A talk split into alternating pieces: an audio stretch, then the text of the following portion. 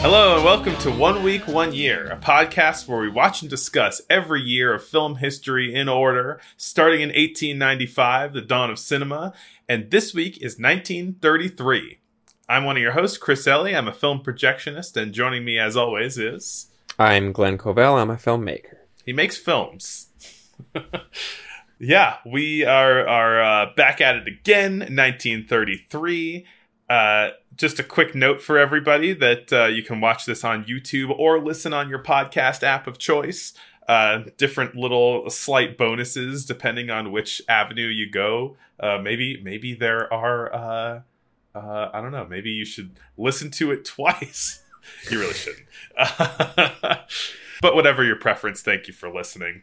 Uh, Glenn, how's it going? What's up? Uh, it's going. It's going fine, I suppose. I had a nice little Thanksgiving holiday in the Hudson Valley, where I'm from, and where you're from, I suppose. Yes, that's why we know each other. Proximity. Very, very true. Guess I haven't recorded since before the festival, and the Denver Film Mm. Festival was uh, uh, one of the craziest, most stressful things I've ever done. But it was cool. Uh, there's a lot of fun stuff that happened, uh, and yeah, I, I did my own kind of Thanksgiving jam, but that was sort of. And uh, we're at the theater. We're returning to playing uh, 35 millimeter film. I uh, we played this movie Divinity on 35 a couple days ago, and it looks Nice. really it's really cool. 1933. Let's get into it. Glenn, Mm. uh, what what happened in the year 1933? Like, what what was some of the news items of note? Well, The news of the year, 1933. After being claimed as spoils of the Spanish American War, the U.S. Congress votes to allow independence for the Philippines. The Nazis seize power in Germany after Adolf Hitler is appointed Chancellor. Germany bans all other political parties and trade unions. The Reichstag Parliament building is burned to the ground. The Dachau concentration camp is opened to imprison political dissidents. Unemployment reaches 25%. One quarter of the United States is out of a job. The Postal Telegraph Company introduces the first singing telegram. The Screen Actors Guild is established in Hollywood. Newly elected President Franklin Roosevelt introduces his New Deal to bring jobs back to America. A monstrous aquatic beast is sighted in the Scottish lake of Loch Ness. The first drive in movie theater opens. Dust storms sweep across American farmland. The 21st Amendment is ratified. Prohibition is repealed. and that is the news. And I have a prop this time Oh, for that last one.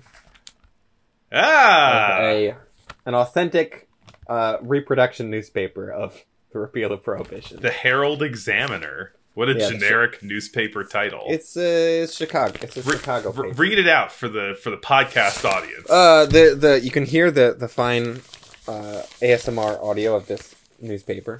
Do you have your microphone switched to ASMR mode? No, I don't know if it has one. Uh, the headline is "Prohibition Era Ended. Loop Crowds Hail Repeal." Loop.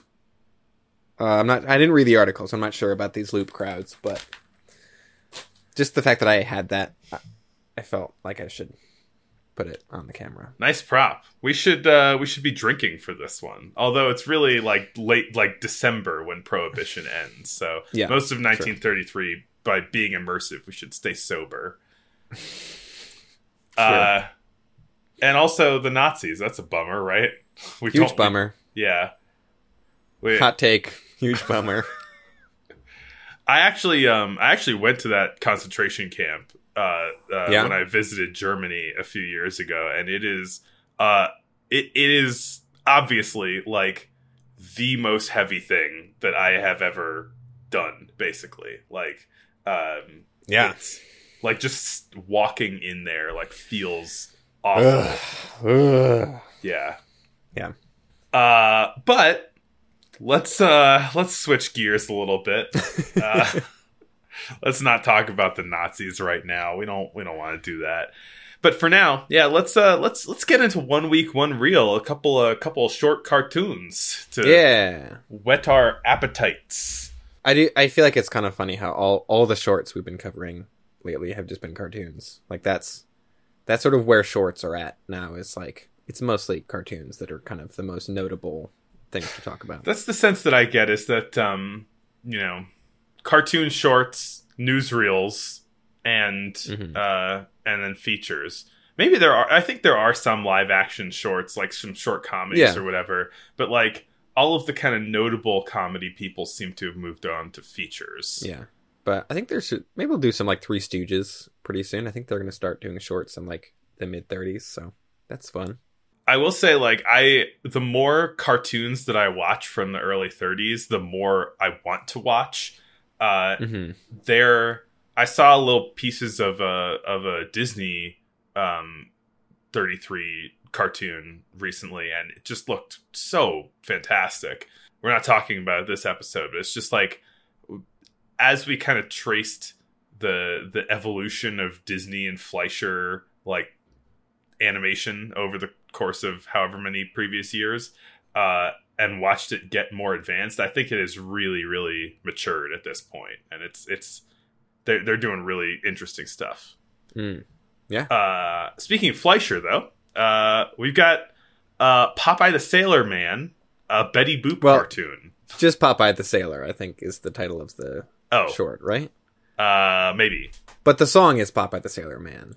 So yes popeye the sailor with betty boop yeah, uh, I didn't realize that this is like. I guess Po- Popeye has more screen time, but it's like this is like a Betty Boop cartoon that like introduces a new character, kind of. it it does yeah it does seem like a lot of uh what has been happening is that betty boop is such a like standout star here that Mhm. like everything has to be like like bimbo got wrapped up into betty boop Mhm. and so like she can just make a, a cameo in anything that they want to do that is that is not related to her this is like Betty Boop presents Popeye. uh, Betty Boop no longer a poodle in this one. Yes, full a full human, full human flapper. uh, she she appears for a second as a uh, hula dancer, a, a, a Mhm. tanned Betty Boop. I guess uh, uh, let's not get into the politics of that. Uh, that uh, that is a hula dancer uh, in a short segment in this, but it is mostly about Popeye. Uh, Yeah. and and he um, he arrives fully fleshed out as the Popeye we know. like exactly the classical all the popeye stuff is in this first short like popeye immediately came onto the scene with all of his character traits fully formed and then did not change ever Uh, yes, he he introduces himself with a like kind of cat style "This is who I am" song. Mm, there Uh, you go yeah I'm Popeye the Sailor Man. Uh, and then he kind of gives some details about what his deal is. He he hates all palookas and what ain't on the up and square. Uh, don't we all Uh, I, I, I, the usage of palooka, and they- they, say it a couple times in this one. They call people palookas, and I, I, I quite enjoy it. yeah palooka. Um yeah he likes uh eating spinach and punching objects into smaller versions of the same object. Like picks up a big anchor punches it into a bunch of small anchors. Picks up a big clock punches it into a bunch of small clocks. Classic sailor activity That that's that is what sailors do. yeah I, I, I, my understanding of the world is mostly informed by cartoons, but yes, Yeah. It is funny that like Popeye, I, what I think of as Popeye's kind of whole, whole deal is like eating spinach and fighting, right. and like neither of those are those like, like he's not. It Like- has nothing to do with boats. Like, like, he's not there- doing like sailor things. That is true. I mean, like, I wonder if there is some kind of um, some kind of association between sailors and spinach, but I, I don't really. and maybe it's just like a can a can of spinach, so it's like this the the kind of spinach that you'd eat on a boat. As you know, he's not eating fresh spinach. right. He's not cooking spinach up in like a into a nice salad. He's just eating it right from a can. I did think this this has a lot of kind of classic Fleischer Brothers uh cartoon stuff though. Yeah, yeah, a lot of fun, like really fun cartoon logic in this. Uh, like uh, going across a rope bridge, and the rope bridge gets cut, Mhm. and then uh, he kind of like it stays rigid uh, as it falls down. It stays Yeah. rigid on the left side as it falls down from the right side, and so you can run away on the on the rigid bridge. Or Uh, then he he uh, to get across the the ravine, he l- throws a rope across and just pulls the whole mountain so that the ravine closes. I, I, I that's that's maybe my favorite bit from this. That was definitely my favorite bit because I it it got me. Like I did not expect that to happen, and it, it yes, definitely guffawed when it did. it's some classic like cartoon logic, uh, which they have a good amount of in here. Where uh, you know Popeye's strong and he like hits the bell on the you know you hit the hammer on the ground and it makes the bell ring. Yeah. Carnival game thing, and then, it then- flies out in the air and then hits the moon and bounces off the moon. But then he punches Bluto, the villain, and his Adam's apple on his neck goes up and hits his head, and it makes the same bell sound. Which is also a pretty good good bit. Uh, and we also have a uh, tying Olive Oyl to the train tracks type Yeah. situation. Although it's muscle guy version where they uh, they wrap the train tracks around her.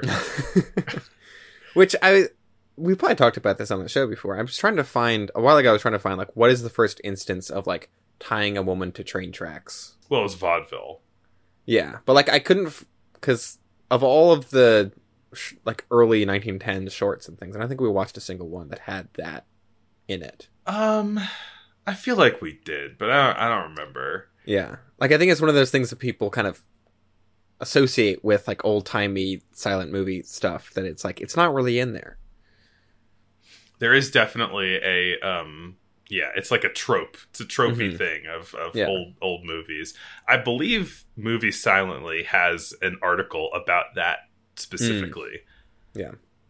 Uh, if I find it, we can link it. Yeah. Um, I also thought so.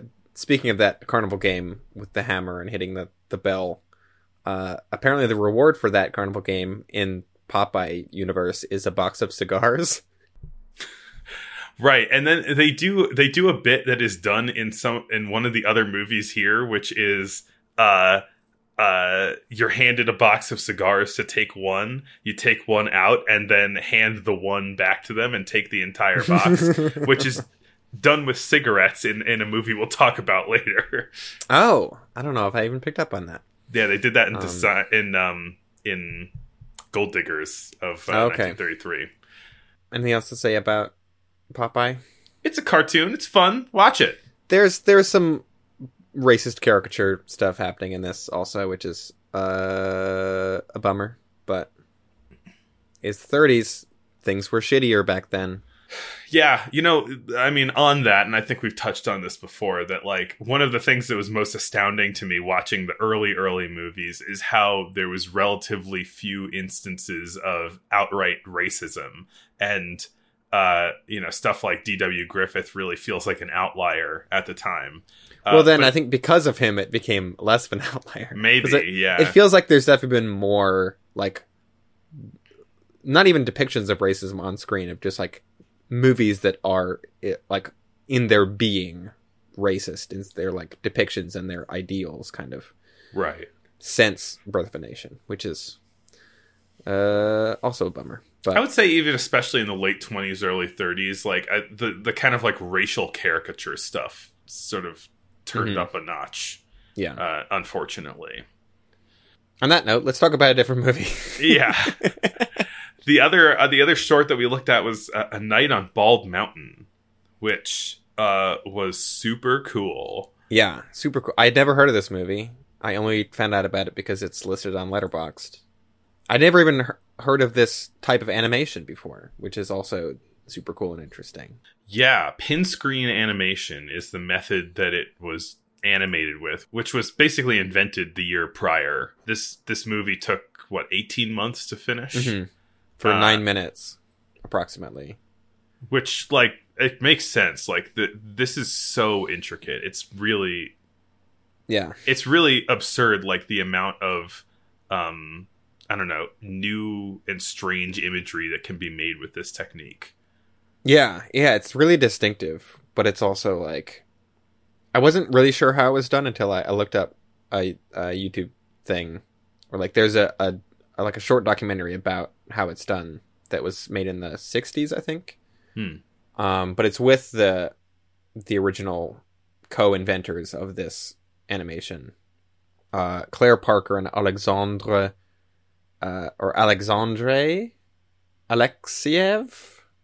I should really look up how to pronounce things before recording them on a podcast. But His middle name is Alexandrovich. this, his parents just picked one name and just went with that, huh? They were just like, let's just put a bunch of variations on on that. Alex, Alex, Alex. Yeah, um, Uh, and this movie was also directed by the two of them. yeah, yeah. Claire Parker was a an American, uh, like MIT educated engineer, and Alexandre was a Russian filmmaker and illustrator, and they together invented this wacky pin screen animation technique, which is like a board full of tiny black pins that depending on how many how many and how far the pins are sticking out of the board create a black and white image. Based on like the amount of light that they're letting through, right? Yeah, which is like it's very I think very difficult to describe. Um, this is definitely an instance where the YouTube version is going to come in handy because we can probably put up some visual aids. Yeah, uh, the the the imagery that it produces almost ends up looking like it's printed on like cloth, like bur- like Yeah. a burlap sack or something like that. Mhm. Uh, which is really distinctive. It's got this kind of like grittiness to it that um Yeah, it's very kind of smoky almost. It has sort of Yeah. this like uh like lines aren't super clean and there's a lot of uh just like variation in in light and shadow kind of like I mean I think the the imagery that they make with it kind of uses that to its advantage too. It's a lot of like clouds and smoke and yeah. spooky stuff. But I mean, speaking of the imagery that they make with it, there are uh, like this really must just be to do with their animation prowess and not with the the device itself because there's some really incredible imagery in this movie not just in and of itself but also like in terms of like how it was animated there Mhm. are a lot of like very convincing looking like 3D rotations of of Yeah. objects uh almost as if you're looking at like a clay figurine but you're not uh like it, it kind of produces that effect in a way but like the the way characters move around and shift and the way that like shadows fall on faces it's so intricate it is like like no wonder it took so long because it, it is it's it's incredibly um yeah it seems incredibly like labor intensive and artistic uh, like like as far as what is uh, afforded in animation Yeah, well, 18 months for 9 minutes. For as long as stop motion takes to make, this feels like it's like somehow even more labor intensive because it's like pushing tiny pins through a through a screen. yeah wild Yeah, but it's it's yeah, it feels very like expressionistic and uh playing with perspective stuff was I was like I don't understand how they did this. This is crazy. Um there's a lot of really cool like kind of shape shifting yeah which is a big deal in like this era of animation, I guess, because there's a lot of that in Popeye also of just like objects turning into other objects and like you know that like a train that grows a face, whereas this is like a horse that turns into a different horse or like a face that turns into a s- s- cloud into like a yeah yeah it um a bunch of a bunch of chat like teeth that like appear through stuff yeah Yeah, this also has like a very um uh it has a very Fantasia kind of vibe to it. Mhm. Uh it, it's just music. It is this the the song Night on Bald Mountain, uh the com- classical song Mhm. uh by Mussorgsky. Uh, Sure. and uh and it's just a bunch of like really kind of it's like the devil scene in Fantasia, Mhm. just a bunch of macabre imagery set to to that Yeah. piece. Right, because that piece is also used in Fantasia, right? Oh, I don't know. Maybe it is. Oh, is it the same thing in Fantasia? I'm not. It's been a while since I've seen it, so I'm not sure. But if so, then I. It's very likely that this this short was an influence on Fantasia. Wow, yeah, no way. yeah, the imagery is very similar. the, I, I'm a little distracted because my, my front window is open and I, I think that the delivery guy just saw me podcasting, which is embarrassing. oh no! the greatest shame being outed as a podcaster.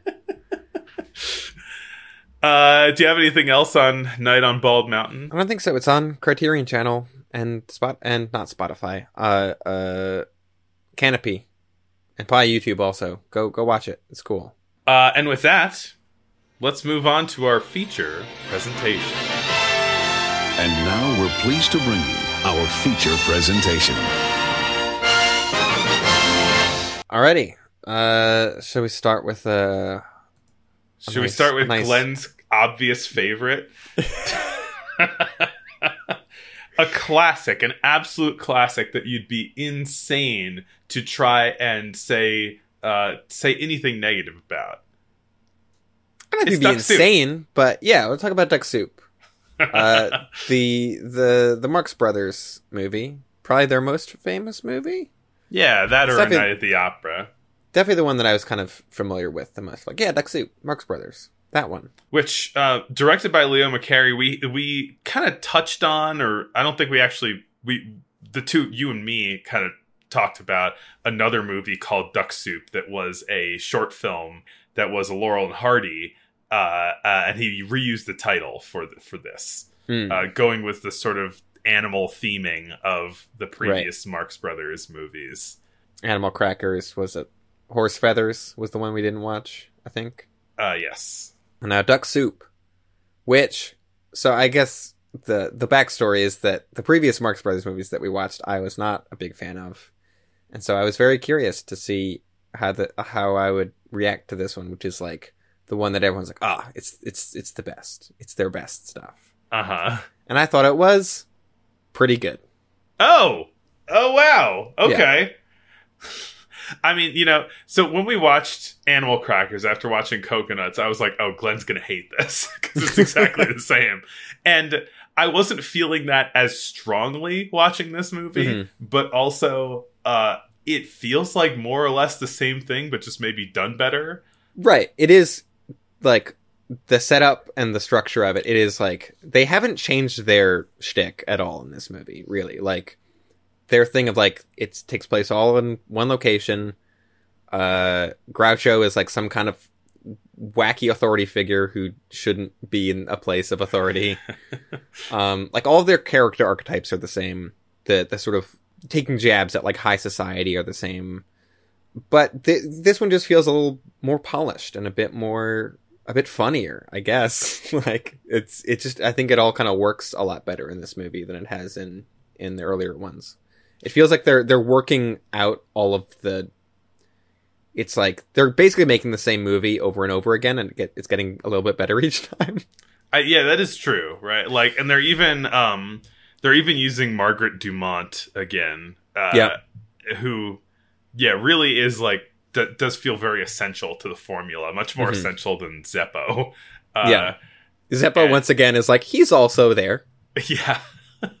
and this is the last movie with Zeppo. He, uh, oh really yeah, he got he got sick of doing all this, and so he, i mean uh, fair uh the what i was hearing is that like zeppo was kind of was quite funny and did have like uh, a lot to contribute but because he took over from uh because he took over from their previous brother who was the straight man he was kind of relegated to the straight man Hmm. uh, and uh, he just felt unfulfilled in in these Marx Brothers situations. So yeah, he went he went and did something else after this. yeah Uh, I also think this movie has like is almost like feels accidentally very like um timely. Hmm. um because i feel like their previous movies are just are basically just kind of satirizing like high society and like wealthy american culture kind of. Hmm whereas this is sort of has a broader scope of like international politics and like european countries. Right. and so it feels very i the impression i get having seen it is that it's mostly making fun of like world war one and the sort of like politics leading up to world war one and like the state of europe kind of like around that.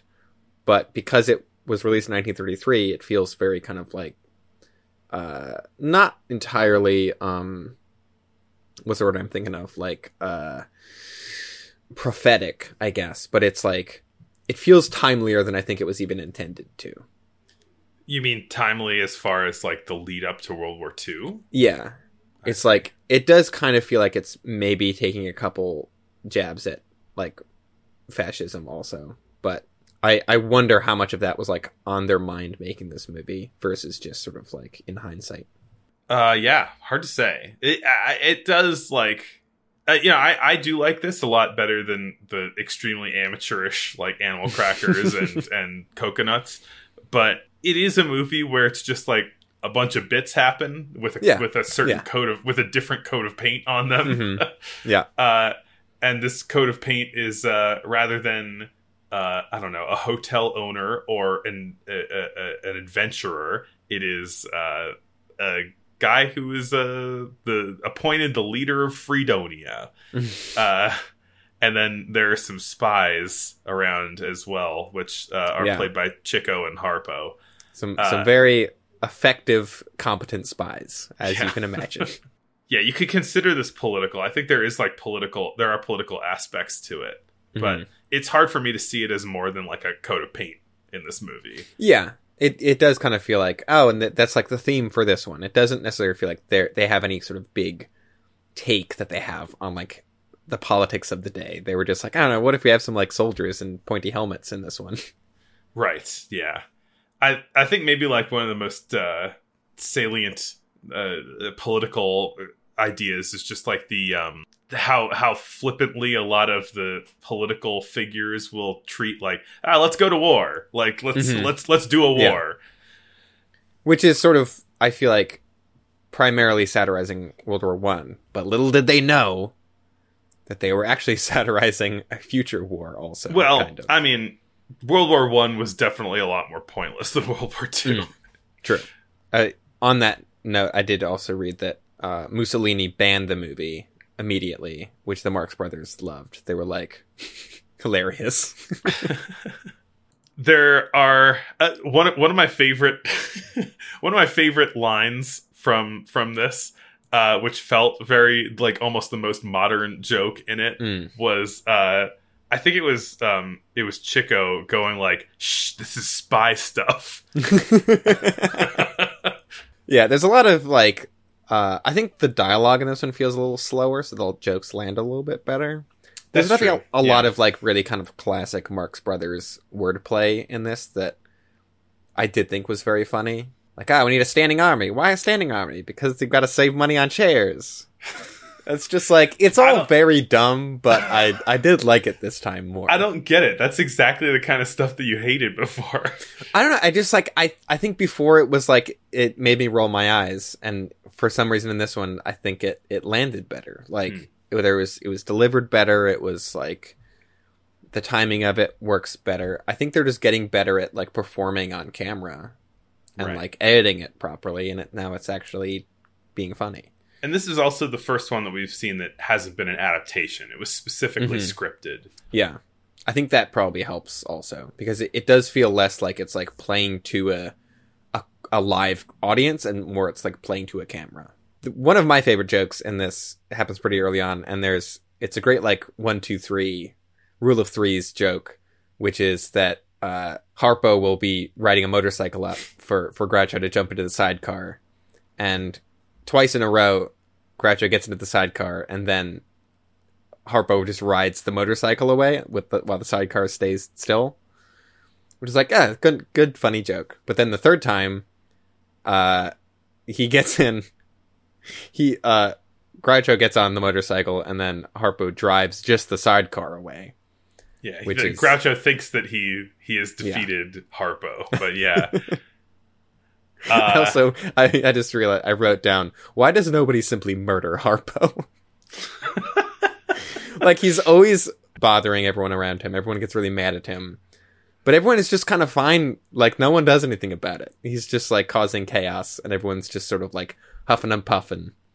Harpo's bits are the kind of bits that I wish I did more in the world. I wish I, I wish I wish you I want you want to grab people's legs more. I specifically uh, grab their hand and use it to hold up my leg, and then make them wonder why they're holding up my leg. I, I uh, I've tried some Harpo bits uh, in the last couple days, and it Yeah. didn't work out very well. ah, that's that's a shame. it is fundamentally annoying. You didn't uh, ruin their lemonade stand. yeah, do like a grape stomping in the in the lemonade tank. yeah. Uh, Um, some other kind of like uh I don't know because I I really love the Groucho quips. Uh, Yeah. where it's like uh like he's telling people to get in the car and he says if you run out of gas get Eth- get Ethel if Ethel runs out get Mabel like good stuff. He's got a nose like a bloodhound and the rest of his face ain't that good either. Like that's a solid joke. It is, yeah. That's it, like I think the writing in this one just feels a little stronger than than the other ones that we watched. I still think the editing in this is kind of janky. There's definitely some edits in this that are like, oof, yikes. Um, but in general, it's I mean, this is not a movie that's really built around editing or even like visual gags that much. It's mostly like slapstick performance and and wordplay. There's the the the mirror scene is very good. I think that's sort of like a famous bit from this movie. That's right. Yeah, where a bunch of where Harpo and Chico end up impersonating Groucho by putting on a mask. He, of- he does make himself very easy easy to be impostered. Um He's wearing a disguise already. yeah. He's wearing the classic disguise of a Yeah. Groucho Marx mask. um but yeah, then Harpo and Chico are are pretending to be him as if in a mirror and sort of mirroring all his movements as he's standing in a doorway. And then the other one will enter the room and so then there's two of him. Stuff like that. It's it's it's very very cartoonish, but I think I think that stuff worked pretty well. Another Yeah. thing of like a joke purely for a joke's sake, which is very much like a, a Groucho or not a Groucho thing, a, a Marx Brothers thing of like this joke doesn't need to make any logical sense. We're just going to put it in there because it's funny, right. which is another thing that kind of I kind of a a, a um a thing I have against Marx Brothers movies that I think worked better in this one is like the jokes felt like they had a bit more intention. They a lot of them Hmm. felt less like they were there just for their own sake, kind of. Yeah. One aspect that did kind of feel like it was there for its own sake, which continues on from the other stuff, is the musical parts. Mm-hmm. Uh, which this movie is like a musical for, you know, 10 minutes and then Right. stops being a musical. Specifically, this kind of opening song introducing uh, Groucho. Um, Yeah, playing uh, Rufus T. Firefly, which is a great name. That's a good name, yeah. Uh, and the song has a very like Gilbert and Sullivan vibe to it. Mhm. um, the thing that I really like, along with that political commentary we were talking about earlier, is uh, him, him describing all the things that he's going to do as ruler. Uh, and uh, anytime he starts off saying like, "Oh, if people uh, if people rebel against me, pop goes the weasel," you know, and then he starts saying, uh, uh, "If they." Uh, you know, if they if they do some really innocuous thing that I don't like, pop goes the weasel. It's a brutal dictator. Yeah, but it's that's the thing where it's like, oh, what a you know, what a cut up, and then I'm like, in the context of this movie when it came out, like that is a very dark joke, Yeah. and I don't I don't know if that's how it was intended, you know. I, I think it was. It, it seems it seems like this nod nod to some extreme darkness. Hmm. We're at the end. We're we're closing in on the end of the of the pre code era. We'll Yeah. see how uh, how the Marx Brothers fare when they can't make uh, references to death and sex. Yeah, which yeah, they they do a lot of in this movie. Actually, one one instance where I think the editing in this movie is very good is right at the end after war has been declared, and there's this like wild madcap scenes of war happening. Like it's like every single individual shot, Groucho's uniform changes. Like he'll be in like a Revolutionary War uniform, and then like the next shot he's in like a Civil War uniform, and then like Oh, the I next shot he's that. wearing like a completely different uniform, and it's like every time you see him, his uniform is completely different, just like between different shots, and it's that's very funny. Pretty Yeah. good. Pretty good. Fun time. Apparently, this was not nearly as well received as the last few Marx Brothers movies, like at the time, which I think is kind of ironic because now it's like considered one of their best. hmm but it was like kind of seen as like a weaker installment and like wasn't as successful as their other ones. Um, but speaking of musical numbers, Yeah. Let's talk about the Gold Digger, or sorry, Gold Diggers of 1933. indeed, Uh, this movie was the biggest surprise to me. Of, of I think of it probably was for me too because I really like this movie a lot. Yeah. yeah, I was I was honestly shocked at this movie being any good. My expectations were so low just because I was thinking about the Broadway melody too much.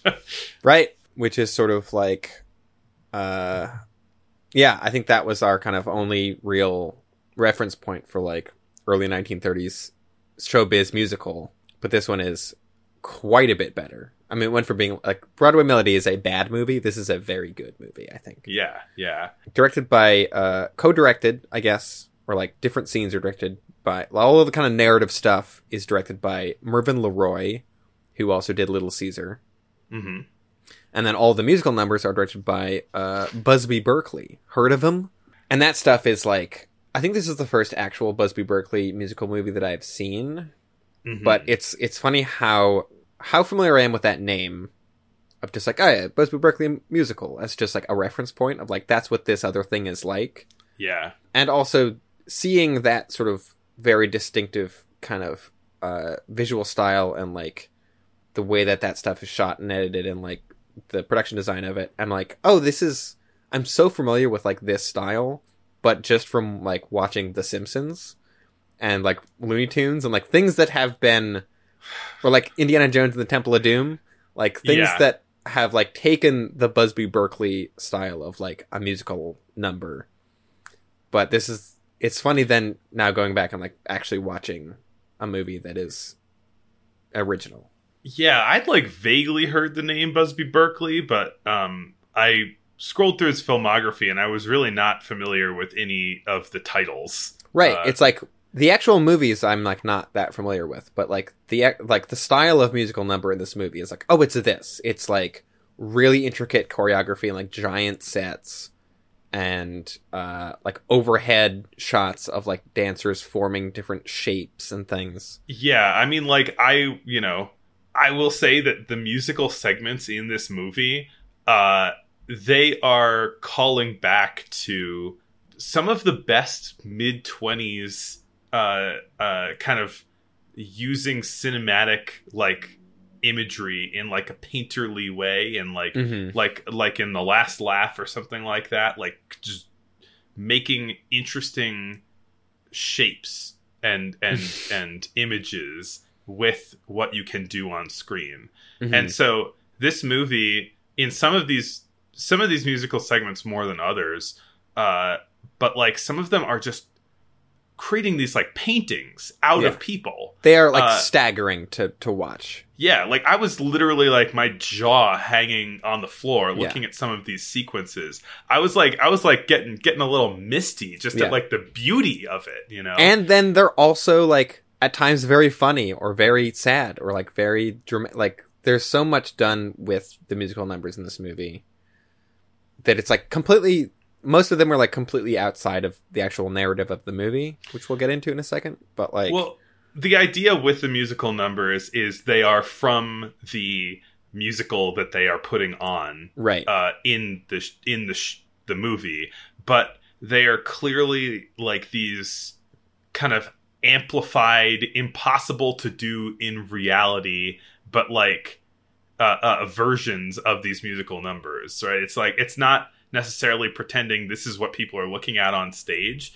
It is just like as we do a musical number, we go into like a liminal fantasy zone Mhm. where uh, we can express ourselves with music and dance in in the most imaginative way possible. Yeah, I think it might be the only, maybe the only instances of this that I've ever seen because it's like normally in, in musicals, there's either like all the musical numbers are like diegetic and exist within. It's like either they exist in like a musical reality or like all the musical numbers are putting on a show. Whereas this movie kind of combines the two, where it's like we're putting on a show, but then once they do the actual musical number for the like the live show that they're doing, it does shift into this like magical reality. Um, just kind of Yeah. portraying that and then kind of shifting back once it's over. Yeah, the, some some of the images from this movie are just yeah, so cool, so so Yeah. cool, and it, and it's not just images too. It's like creating moving image tableaus Yeah. of of people moving Yeah. around in i'm thinking sp- like the the images that i love the most are uh toward the end of the movie Mhm. where there are some uh and we we're, the yeah we should really get into the structure of this movie soon but uh there's a part with um some like marching soldiers and they are going like in an arch uh across the Mhm. screen and then they're kind of moving like across various planes of this archway with like a centerpiece in the middle and they're in silhouette in the background and oh Yeah. and uh there's another part where there are some people dancing uh in like a complete black void with these like really bright white dresses uh that create these just like really amazing shapes everywhere and then they like take out some like neon violins the neon uh, glowing violins oh are amazing. and I, I don't really know how they did that other than maybe just like literally making like neon bulbs. Yeah i think they just onto the made 40 neon violins The coolest thing in the world. This movie's also uh, just a, a funny comedy outside of these amazing musical tableaus. yeah yeah I think the title of this movie, I was like, oh boy, here we go. This is going to be like, I don't know. I kind of expected this movie to be less, uh, I don't know, more sexist than it is, maybe. you know i wasn't even thinking about that because i was like i this is old times and they probably don't have the same use of gold diggers that that we have today but like, it is oh, the it's a- same use Right. It's like, oh, it's about people uh, mining. yeah or something It's like that it's not. It is the the sort of common modern term, but it this movie is based on a play from the 20s where that terminology originates. Like. This is the story that invented that phrase of a woman who marries a man for his money, I guess, is the the the gist of it. but it's it's also uh it's not that cynical it's not that uh uh Yeah. it, it's not that like yeah sexist as as you were saying it is really a movie that is it's really a movie about like some people who are poor and uh, find a way to enjoy themselves messing with rich people Yeah. Yeah, this movie is maybe of all the things we watch like the most that is like directly about the Great Depression, which is also super interesting. I didn't expect from it at all to be like that's like a major theme of this whole movie is that it's like about people who are out of work in show business because the their shows keep getting shut down because like the the guys running them is, is in debt and having to avoid the the the landlord because they don't have money to pay rent. yeah I, that the the opening Ste- song stealing milk. the uh yeah it very much like deals with the depression uh which is seems to be rare in movies set that that were made during the depression uh they're more escapist i guess Mm. uh and this movie also uh is the only non-crime movie that i've seen to acknowledge speakeasies too Mm. A speaky is a what they say. they call it. Yeah. Uh, but yeah, the opening song of this movie, "We're in the Money," uh, is this almost like fantasy of the end of the depression Mhm. uh, and they they talk specifically about the like ah the depression's over we can look the landlord in the eye no we got money. lines. Yeah. we're in the money Which, is, I had heard that song tons of times. Did not know it came from this movie. I heard that song tons of times and I was like, oh, this is just in the culture. But I realized that speaking of The Simpsons before, it's just that The Simpsons has referenced this movie three times within their like golden seasons. Okay, see, that's I. I'm, I assume you looked that up and you just didn't didn't just know that off the dome. Although you being you, that wouldn't surprise me. Yeah, I feel like there's so much in this movie where I was just like, I've seen this in The Simpsons for sure. Yeah. Like, and I think that's so funny that it's like just the way that like culture is f- forms and reforms. That like, this is an old movie from the 30s. All the people who wrote The Simpsons are like nerds who grew up watching old movies. Yeah. Um, and so they put all this stuff from like 30s and 40s movies into The Simpsons, and then we grew up watching The Simpsons, and so we're all like, oh yeah, like uh, musical numbers and this and that, and then it's it's so funny now to like go back and watch the sources of all these things and be like, wait a minute, I, di- I thought The Simpsons invented all this stuff. This is not the only movie we're going to talk about that has extensive Simpsons representation. Oh yeah, I I, I have I know, yeah. I, I definitely have multiple other Simpsons references to talk about.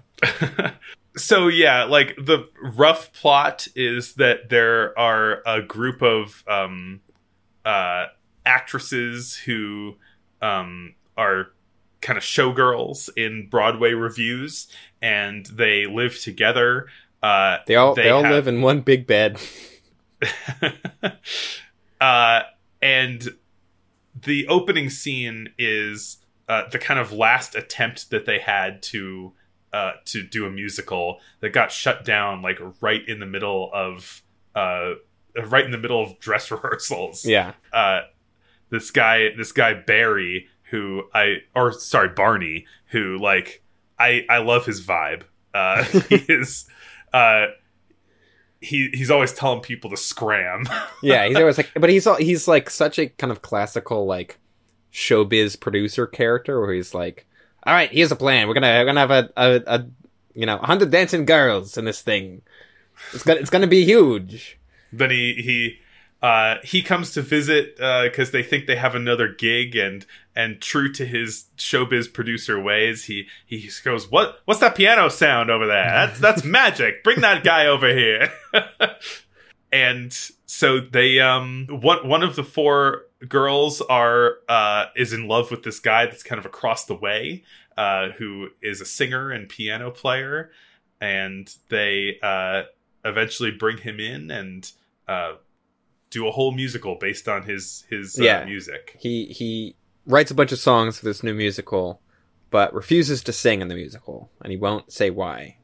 he also like mysteriously appears with the fifteen thousand dollars they need to uh to fund the musical uh Mm. when when their backers drop out it's like ah is this guy into crime what's he doing Right. So then the the the showgirls are are talking about it, like he's got all this mysterious money. Like what's what's the deal there? And they they think that he's robbed a bank, and so doesn't want to perform in the show because then pe- people will see him and know, and he'll get caught by the by the coppers. Um, yeah and and, Po- polly who's in love with him Yeah. is like it's like it's okay i'll love you even if you're a toronto bank robber yeah, she says if he goes to prison for this, I'll visit him there.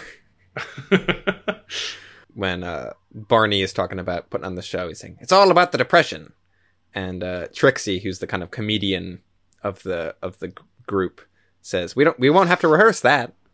There's a lot of other kind of like very 30s wordplay jokes in this in this movie, which yeah I enjoy. But the uh, the guy who's supposed to sing in the show uh, gets lumbago on the day they're opening, and so he can't perform. So Brad is forced into singing in the show. i've never heard the term lumbago Yeah, uh, it's lower back pain, but it's I know it mainly from in Red Dead Redemption 2. There's a character who always complains about it's lumbago. I can't work. I got lumbago. Uh, so Brad finally agrees. This is the the the sexy uh, neighbor. Uh, he finally agrees to take on the ro- the main role, and he's fantastic uh, in it as as expected. But Mhm. then uh, during the intermission, all these uh, s- Snoopy Snoopy audience members go, "Who is this guy? He seems familiar." Uh, they all, they all call the up some of their they call up some of their informants and realize that he is the the heir to a, a fortune in Boston. He's a he's part of a blue blood family in Boston, uh, and that's where he got the money. And they they say they print a big article saying famous rich boy uh, uh, is, slums it by being in a musical. a massive Broadway musical. and uh, and the rest of the story is his family, his brother, and their kind of uh, Their lawyer. Lawyer, Yeah. uh, like trying to intervene between uh, between Brad and Polly's relationship and trying to get Brad off of the show because this is undignified. Yeah. uh, they say, we cannot have you mixed up in this theater business. So, uh, and then the rest of the movie is like a lot of hijinks of them just like fucking with these rich people. Yeah, really and- yeah pretty much you nailed it like they they don't really have an like an end game in mind so much as just like let's mess with these guys these guys suck and like Brad's on board with it. He's like the cool Yeah. rich guy who shuns his family. yeah he's like Uh, i want to i want to be in showbiz and they're like show business what what an undignified thing You should be composing classical music. yeah um i do really like the sort of how kind of exaggerated the like the wealthy brother and the lawyer are of just like oh oh oh dear me like a, a theater what a what a horrible place Yeah, yeah. I, you're watching the progress of their kind of like hoity-toity attitudes being broken down systematically by all of the interactions Yeah. between them and the showgirls and, and Brad, uh, including that's a lot of um, uh, yeah, a lot of tricking them into thinking Right. that uh, one person is another person and all this kind of stuff. right because then carol who's another one of the the showgirls pretends to be polly and kind of seduces brad's brother because he thinks that she is polly and he's trying to kind of seduce her away from his own brother to so he won't get married it's it's very It's a self- complicated it's a selfless act. I'm going to I'm going Yeah. to seduce my brother's fiance to prove to him that uh, to And prove then- to him that he should go back to the Yeah. world of rich it, people. It kind of starts with Carol and Trixie, who's the kind of like the comedian of the of the group. Of they are both kind of trying to seduce the brother and the lawyer, just so they can get free stuff. Like they kind of trick them into buying them really expensive hats, and so then they're like, "We got to keep this going." Se- Seventy-five dollar hats, Which, seventy five dollar hat is like a five hundred dollar hat in the thirties. Uh, I no, actually, it's even more than that. Okay. I uh, uh so seventy-five dollars for a hat would be uh, quite a chunk of change now. It's nearly two thousand dollars in today's money. Oh, okay, there you go. Damn. But so yeah, there's a lot of like you like you said, a lot of hijinks. the person who um, falls victim to their to their uh, feminine wiles the most quickly is is the lawyer Pe- Peabody Peabody, Uh, yeah. Peabody, and he uh, Trixie gives him the nickname Fanny, which is very cheeky.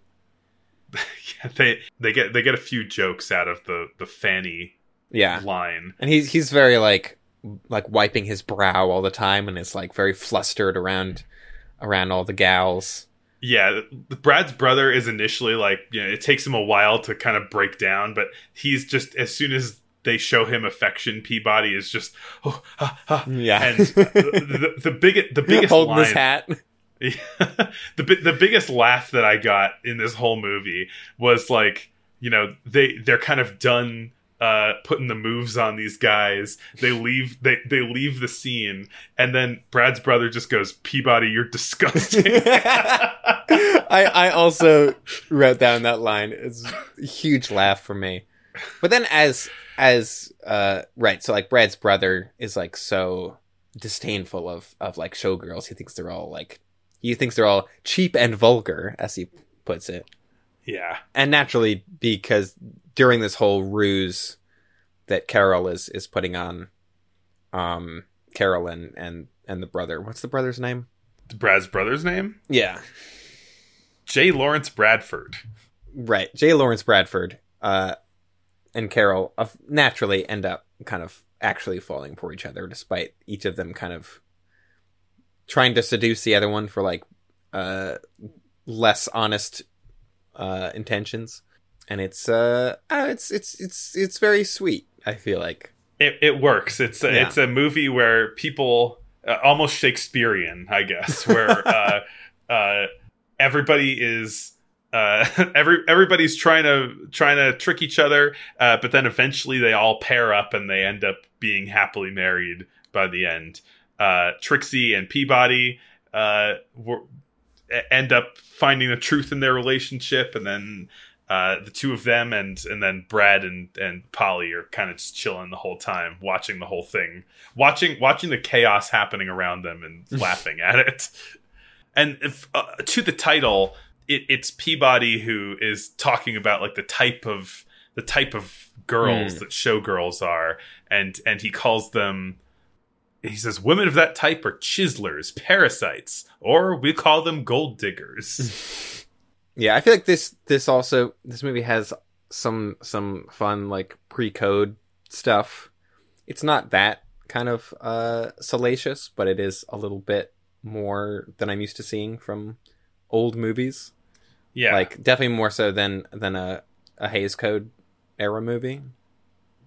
Yeah, I mean there uh there are weed references in this, or there is a weed reference in this Wait, movie. what? When? Uh there's so I forget exactly the context. Somebody uh somebody says something kind of kind of ridiculous and they says what does he use i'll smoke it too uh, one of the ways that they're messing with brad's brother is they he gets they get him really drunk at a speakeasy uh, Mhm. and then they put him in carol's bed uh, to have him wake up in that bed not knowing how he got there very you know Mhm. very directly yeah. very directly implying uh, certain things that they might not be able to so directly imply later There's there's the big musical number "Petting in the Park, which has a lot of references to to doing it. There's some some kind heavy of heavy petting there's some uh some like nude silhouettes in that dance number. There's fun stuff. but yeah, this movie was was real cool. Yeah. I liked it. Uh, yeah, like I was saying, I had such low expectations. And I liked it a lot. hmm Uh, one kind of strange thing that it, I don't know if this is the case with a lot of other musicals, but it seems like much of the musicals that have been coming out uh, have been they've been about Broadway. They've either been Mhm. like a filmed Broadway production or they have been uh, this kind of backstage drama thing where the musical numbers are supposed to be the sort of amped up versions of the diegetic musical numbers within the show. So we haven't yet seen a musical that just portrays a story and Mhm. then like has musical numbers amplifying the story Right. specifically. Other than like I guess the Marx Brothers movies kind of do that, Oh. but you know what? Yeah, you're right. Never mind. at least up until Duck Soup, those were all based on actual stage shows. uh, some of the previous ones, were like Horse Feathers and uh, Monkey Business, might not have been, Hmm. but yeah. I guess one last note that I have about this movie is that in the opening, "We're in the Money," "We're in the Money" song. I think it's Carol singing that, right? Uh, I think isn't I thought the opening song is sung by uh the other one, Faye, who is played by Ginger Rogers. I think is the singer during that one, but I, I might be, Okay. I might be wrong.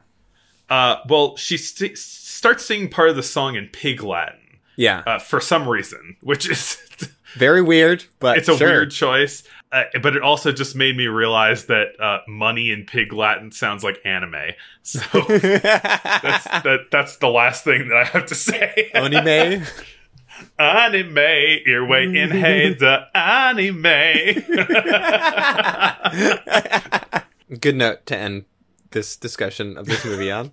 Another comedy from this year, also dealing with uh, high society and romance, Yeah. is Design for Living, directed by Ernst Lubitsch. We're finally getting back to watching some some of Lubitsch's Hollywood pictures, Yeah. which I don't think we've talked about yet, right? We've only talked about his his German silent stuff. Yeah, yeah. It's been a minute since we've checked in with Lubitsch. Yeah. Uh, I guess our the first movie we watched with him was well, 1918, something like Yeah. that. Now we're kind of in the era he's I think kind of most famous for.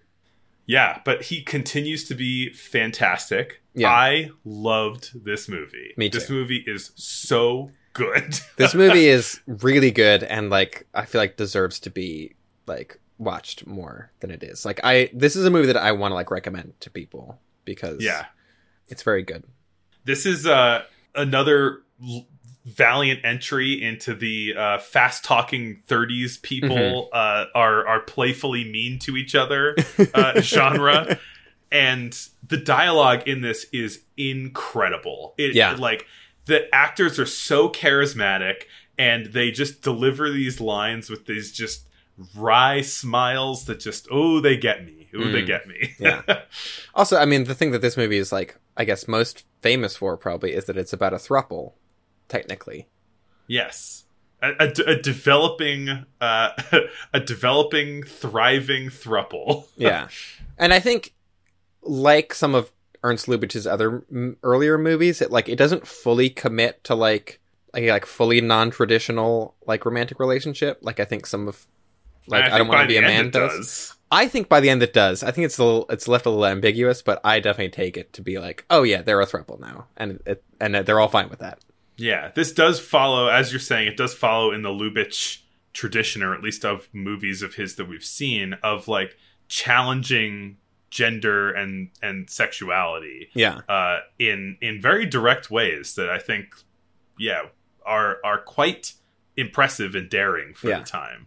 this is like a poster movie for pre-code Hollywood. I feel like um, this is a great example of like the kinds of movies that were being made in the early 30s before the Hays Code cracked the whip, and uh, it, it's making me like anticipate 1934, 1935 movies that are like post-code and be like, God damn it! Like these pre-code movies are so fun. I'm so annoyed that this happened. yeah, and we're like, yeah. this is gonna go away. But I'm I'm really excited to see like Ernst Lubitsch movies that are made during the Hays Code and like how he kind of will, I'm sure, circumnavigate those arbitrary rules and like still make fun stuff that is still kind of like challenging the societal norms. Yeah, yeah. Um and yeah, in this movie, just like the ways that they uh, challenge this stuff, we can we can get into a little bit. Uh, like after after establishing some of the plot here, Mm-hmm. which is uh, the movie's set primarily in France or Yep. initially in France, uh, and there are three Americans who meet each other, or two two best buds of eighteen years, uh, and then uh, they're they're on a train car, and uh, a spunky lady uh, appears and. Uh, and starts razzing them. She starts. Uh, she start. She starts harassing them in in, in charming ways. Yeah, pretty much. uh, and they both uh, simultaneously fall in love with her. Yeah, Uh, like immediately, simultaneously. Yeah, yeah, to the point that they're uh, immediately jeopardizing their their decades long friendship Mhm. over over this lady. the the two best buds are played by Gary Cooper, who we've seen a, a- in a few things, and Fredric March, who was in um uh Merrily Go to, We Go to Hell. He was also the male lead in that movie. Oh, I didn't And, recognize um, him from that. Yeah, Much like in that movie, he also plays a uh, a playwright who is down on his luck. In this, he, he says, "I write unproduced plays" when he introduces himself, which is uh, a good line. A funny thing about when the, the kind of three main characters all meet, they they're in France, and so they start speaking French to each other, and then they realize that uh, everyone's American, and so the two the two men uh, just start singing the national anthem and saluting to say that they're Americans, which I think is how every American should introduce themselves in other countries. Just like if you meet another American, you have to like salute and sing the national anthem. It's hilarious. I think by that point, I was just so sold on this on this movie. Mhm. Uh, like the when they meet each other in the train at the beginning, the banter is already so good, uh, and the Yeah. comedy hits so hard. And the rest of this movie, I just like, I like my face was sore from just like smiling the entire Yeah. time. Yeah. It was it was just joyful the every moment. Um, maybe this is just my own kind of. This movie's definitely a lot more like highbrow than the Marx Brothers, Mhm. but I also think it's much. I think this movie's much funnier than Duck Soup. So yeah, yeah. I, I don't know. I think a lot of that's just writing. Like it's like all the jokes come out of character. They don't feel as kind of random and slapdash. There are some kind of similar like wordplay things, like uh, like what's your salary in round numbers? In round numbers, zero. but so it's it's based on a play, and I think a lot of these um, a lot of these kind of jokes feel very like stagey jokes, Mhm. uh, Yeah. like stage banter jokes. Yeah. Uh, yeah, I think I think so much of it works, but also like a lot of it is owed to just the charisma of the of the main Yeah. characters. Yeah. All all three leads in this movie have insane charisma. I think Gary Cooper was the one that kind of stood out to me because I'm I'm used to seeing Gary Cooper in more like dramatic roles. I guess like I I think of like High Noon or something from later on, but he's very funny in this movie. yeah. No, he's they're all they're all great. Uh, Yeah. once they realize that they're all falling in love, it, it all kind of uh, they're th- the best friends end up starting to like try and spite each other and hate each other, and they're Mhm. like, "We can't be doing this. Like, we gotta we're we're friends. We're not gonna let some dame tear us apart." uh, and uh, eventually, and then she comes by, and they they both fall apart again. Uh, and then uh, Gilda, who is uh, the the woman they meet, she is she says she finds herself in a position that men usually find themselves in themselves in, uh, which is that she's in love with two people and has to make the decision but can't. So some yeah some commenting on gender roles and stuff there of uh, you know kind of traditionally like it's Right. uh, like women are like they choose one person and then men are trying to like you know talk to everybody at once kind of thing but she just can't get over the fact that she loves both of them equally and they can't get over how much they love her uh, in spite of each other uh, and they agree uh, that they'll live together as as friends and uh, another kind of very pre-code moment is they just specifically using the word say no sex yeah. uh, Which really stood out to me as like old movies don't say sex in them, and yeah other than pre-code movies, right? And so it's like this is also this is another really good example of like how pre-code movies just feel more kind of alive because they're not hampered by a bunch of dumb arbitrary rules all the time. yeah But so yeah, they they come to a, a gentleman's agreement, as they put it, to like they're gonna live platonically. They're gonna like platonically just have she can see both of them, but the- they're gonna keep it as platonic.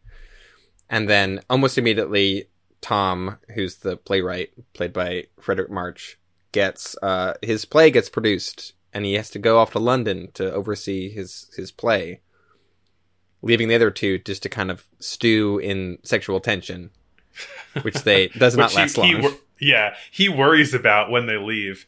I love um also like he's going back and forth about trying to leave to London and this movie has so much um so much indecision in it. Mhm. Uh, it's it's so much about people like coming up with something and then like going, "Oh no, I shouldn't, I shouldn't."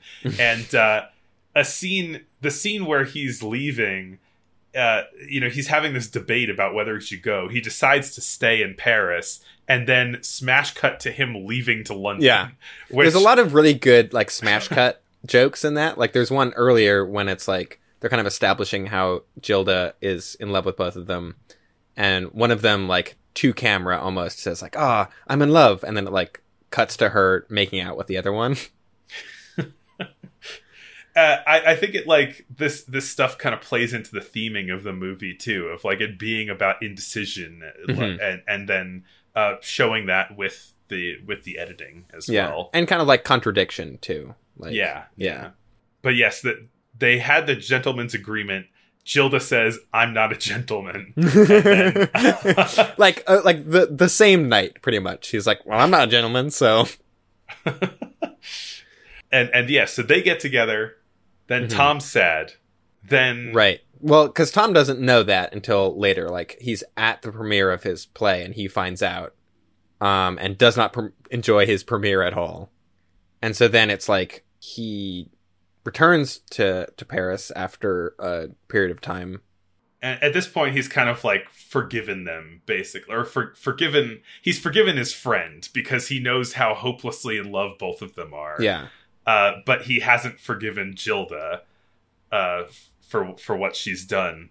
So uh, he he gets back to Paris uh, and after yelling at each other for a while they immediately uh, they immediately hook up yeah. while while Gary Cooper is out of town, and so then when he comes back, they're like, "Oh, we got to now we got to tell him that we hooked up while he was out of town."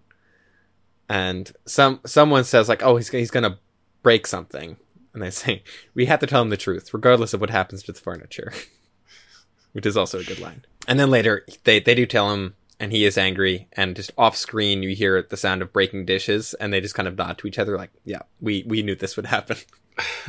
yeah and so there's like there's a lot of back and forth in this movie about like who's with who and everything and but like it, it's all this kind of they respect each other but they are completely incapable of of Yeah. holding back their feelings for each other gilda eventually tries to kind of solve the problem by leaving the situation entirely Mhm. and uh and marrying her nerd uh uh sycophant uh right who- this guy plunkett who is kind of like her like boss manager guy caretaker like yeah he says Yeah. caretaker which is like a very vague role i think early on someone kind of like makes fun of him for like not marrying her or like hooking up with her one of them says uh oh like oh he never got to first base which i'm assuming is like the base system which i also i don't when was that established? Like was that a That's- thing in the 1930s did too, people refer yeah. to like baseball bases as like levels of like sexual encounter? I don't know. I yeah it's the term gold diggers bases uh like these are things that existed longer than i thought i think the thing that throws me a little bit with some of these older movies is that they uh the word they use for making out is making love Mhm. which uh, which is not the same as, as it as it became but uh but yeah she is eventually extremely unhappy with uh with this guy this Mhm. compromise uh this guy And- plunkett who sucks yeah he is is who she decides to to marry and is it's uh, immediately a bad a bad idea. She he- he is very much like about keeping up airs with the with the rich people around him or whoever like is interested in in the whatever thing.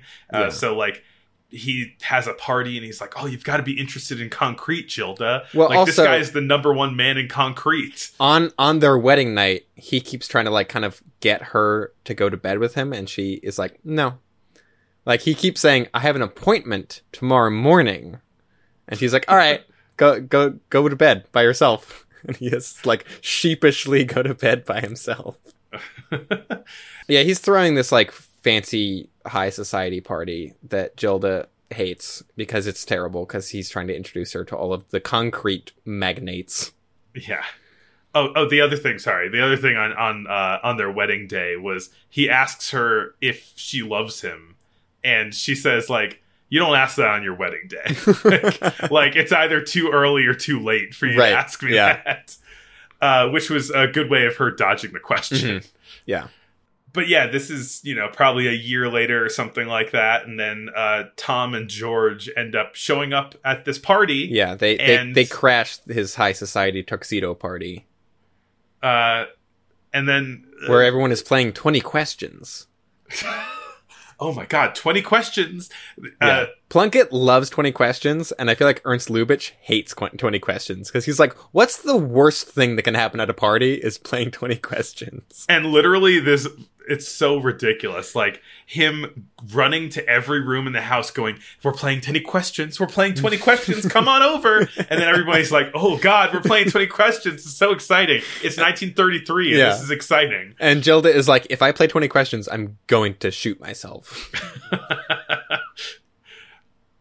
uh I, sometimes I I when I when I throw a party, I feel like uh like Plunkett here because I'm just like Yeah. everybody everybody's got to be happy. We gotta Yeah. gotta run over here, Yeah. make sure this happens. You know. uh, but yeah, Tom and George crash the party and uh and meet Gilda up in her room. Uh, and they eventually all realize this was silly. We shouldn't have been mad at each other. We should all just uh become a thruple. We should Mhm. all just uh, you should leave Plunkett because we knew that wasn't serious in the first place, and uh, you should be with the two of us, and we're gonna we're gonna love you both at the same time. Yeah. we're both gonna love you at the same time. Cause like, it ends with them saying like, all right, we're gonna, like, they say like gentleman's agreement, and everyone's like, okay, gentleman's agreement. But I, I feel like that could be interpreted either as them agreeing to live together platonically as per their original agreement, or it's a reference to the fact that that agreement immediately went out the window and that they should just agree to be an actual throuple. I think it's like a winking thing with a gentleman's agreement because right after they say that, uh, she kisses one of them and then kisses the other one. Yeah. Uh, and and that's how the movie ends. Is they're riding away in a car and they all just uh, they all just poly smooched each other. Yeah.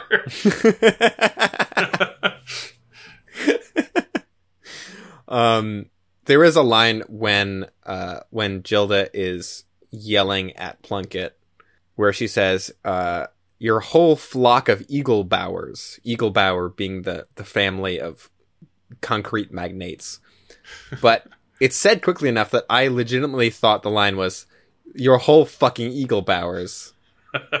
and I was like, wait, is there, did they just drop an F bomb in this movie? Like, pre code is going hard, but I put on subtitles and it was flock of. So, the only um the most extreme language we've seen in the pre-code movie has been Hell's Angels, and it really Mhm. has not been matched since yeah. then. Where they, they say damn. They say "goddamn" and they Yeah. say "son of a bitch." Yeah. So, yeah, this movie made it through. The, the Hays Code existed when this movie was made, but it just wasn't really as enforced as it would be like a year or two later. Um, this movie was, however, banned by uh, something called the Legion of Decency, which I had never heard of, but it is a, uh, a a Christian group from the 1930s that I guess existed to try to keep decency alive. Um, and they were not a fan of this picture, Uh, not surprised. Yeah, but I am. I think it's a good one. Yeah. I I yeah, I love this movie. It's it's so good. It's, I really it's so, want to. It's so so funny and it's so charming. It's it's great. It's like surprisingly progressive for when it came out. Um, I feel like this movie would be progressive now. Like, I still don't think like Yeah. a romantic comedy about polyamory is like would it's not like a common thing. I mean, I guess any romantic comedy now is uncommon and it's like, oh my god, someone made a romantic comedy. um, I really want to seek out, even if not for the show, like I want to watch more Ernst Lubitsch movies because there's just such a kind of all of the stuff that we've watched from him has this really kind of infectiously fun tone to it. Yeah. Um, and it's very, it's very cheeky and, uh, yeah. Yeah, I think if you were to show people like anybody an old movie, like this would be something that could scratch at modern uh, Mhm. you know, modern sensibilities. Yeah. Uh th- there's nothing about this movie that feels like you're watching something too old. Yeah. Yeah. Changing gears a whole bunch. Yeah. I guess, I Uh, guess we kind of, there's no real clean transition, I guess, to the next movie. Yeah. Yeah. Yeah. I mean, it is like, as per, I'm talking about The Testament of Dr. Mabuse, directed by Fritz Lang, who Yeah. has said, is like very outspoken about this movie is about uh, Nazis and like Nazis taking over Germany. and kind of like the the the fear and like um yeah just the the the bad vibes that that brings with it Yeah, it it is it is about like it, it it's reaching at some kind of like fundamental anxiety that you would be feeling as a German citizen at the time. Yeah. though it is kind of in line with what Fritz Lang has been doing, which is ping ponging back and forth between seriousness and pulp, Mhm. and like this is definitely pulp. yes Uh, this like M is a very like dark, serious movie yeah and for then sure. like and and there's a character like the police inspector character is like held over from the movie M, Mhm. but in this movie he's in like a proto James Bond, like proto Roger Moore James Bond, you know. right yeah But yeah, l- like Spies, it's very it's very like you know Spectre and and Mhm. secret agents and this movie of feels like spies and m had a baby kind of. Like yeah yeah. it's like the the pulpy like supervillain stuff from spies meets the kind of like more grounded like crime procedural stuff from m. Yeah. This movie premiered in budapest hungary because it was immediately banned in germany like before it was even released pretty like it, it did not play in germany. They had to have the premiere in a different country. Because uh yeah the the the nazi propaganda machine was not a fan of this picture yeah. I believe this is the last movie that Fritz Lang made in Germany. yes he uh, before Like- moving to the U.S. immediately after this movie, I think he he left his wife, uh, Thea von Harbou, and moved to the U.S. Kind of like under threat of death. Like I know that um, uh, Goebbels tried to get Fritz Lang to be like the head of the Nazi propaganda machine. Like he was like, we want you to like head the like the Nazi film industry, and Fritz Lang was like, uh, no, thank you. And so then he like had to kind of flee Germany in the night almost because it was like he had people like staking out his house and things like that. no. We had kind of made some assumptions, I think, in previous episodes that uh, he left his wife because of her association with Nazis. But I was reading up on Thea von Harbou, who wrote this movie. This was her final collaboration with him too. They Mhm. they broke up like during the production of the movie. And it's a little unclear exactly what her associations with Nazis Mm. is uh, she stayed in Germany during the Nazi regime and made collaborated on films with the Mhm. Nazis. Uh, the specific reason that he left her was, I guess, Fritz Lang was like always was always like going after other ladies, and uh, and so she finally did. They kind of Mm. you know they they knew what was going on but she finally did she and then fritz lang found her with another director and uh and then he called it off uh so even though he's uh not the nazi in this relationship he is a bit he's not not a scoundrel Oh no, yeah, he was for sure a scoundrel. I mean, he like on his Wikipedia page, there's stuff like he might have murdered one of his previous wives. We don't know. Like, there's Fritz Lang was was a bit of a a scoundrel for sure. I think scoundrel even is like too playful of a word. Like he might have been a real piece of shit. I don't know, but but this movie is uh I'm a fan. yeah it's it's fun one I didn't really expect this movie to be, I guess, what it is. I mean, this movie is a sequel to Dr. Mabuse the Gambler, which is which a, we like we missed we missed because it's four hours long. But that movie is about a supervillain who like uses hypnosis and like commits all these crimes and then gets caught at the end. And then this movie is picking up where he has been and like this movie was made like 10 years after that and it's like in real time he has Yeah. been locked up for 10 years in an insane asylum. which is cool yeah I expected this movie to be like, oh, he's going to break out of prison and like resume his crime empire. But I think the movie you kind, you kind of want to think that for a while the right? movie is way more interesting than that because it's more like he is he hypnotizes his doctor into like becoming the new Dr. Mabuse after he dies. Which is crazy. I, I wonder if it was like how much of it was hip, hypnotizing and how much of it was uh, the the things that Dr. Mabuse wrote in his in his journals were so uh insane that they broke the mind of his It, therapist. right. It's like it's kind of that too, but it's like Dr. Mabuse is such a like brilliant mind that is also insane and evil that just like by being around him it like corrupts you. It's like And a like- Harley Quinn situation. Right, but it's like he's almost transferring like his own His, criminal mind, yeah, his own essence into his psychiatrist. we see Dr. Mabuse like die in Yeah. this, or like a, a carcass of a And I'm like, cadaver. oh, he faked Yeah. his death, and it's like, no, he really does die. But then it's but like, like, he lives on yeah, through uh through, through his of the- ideas and his Yeah. plans and plots.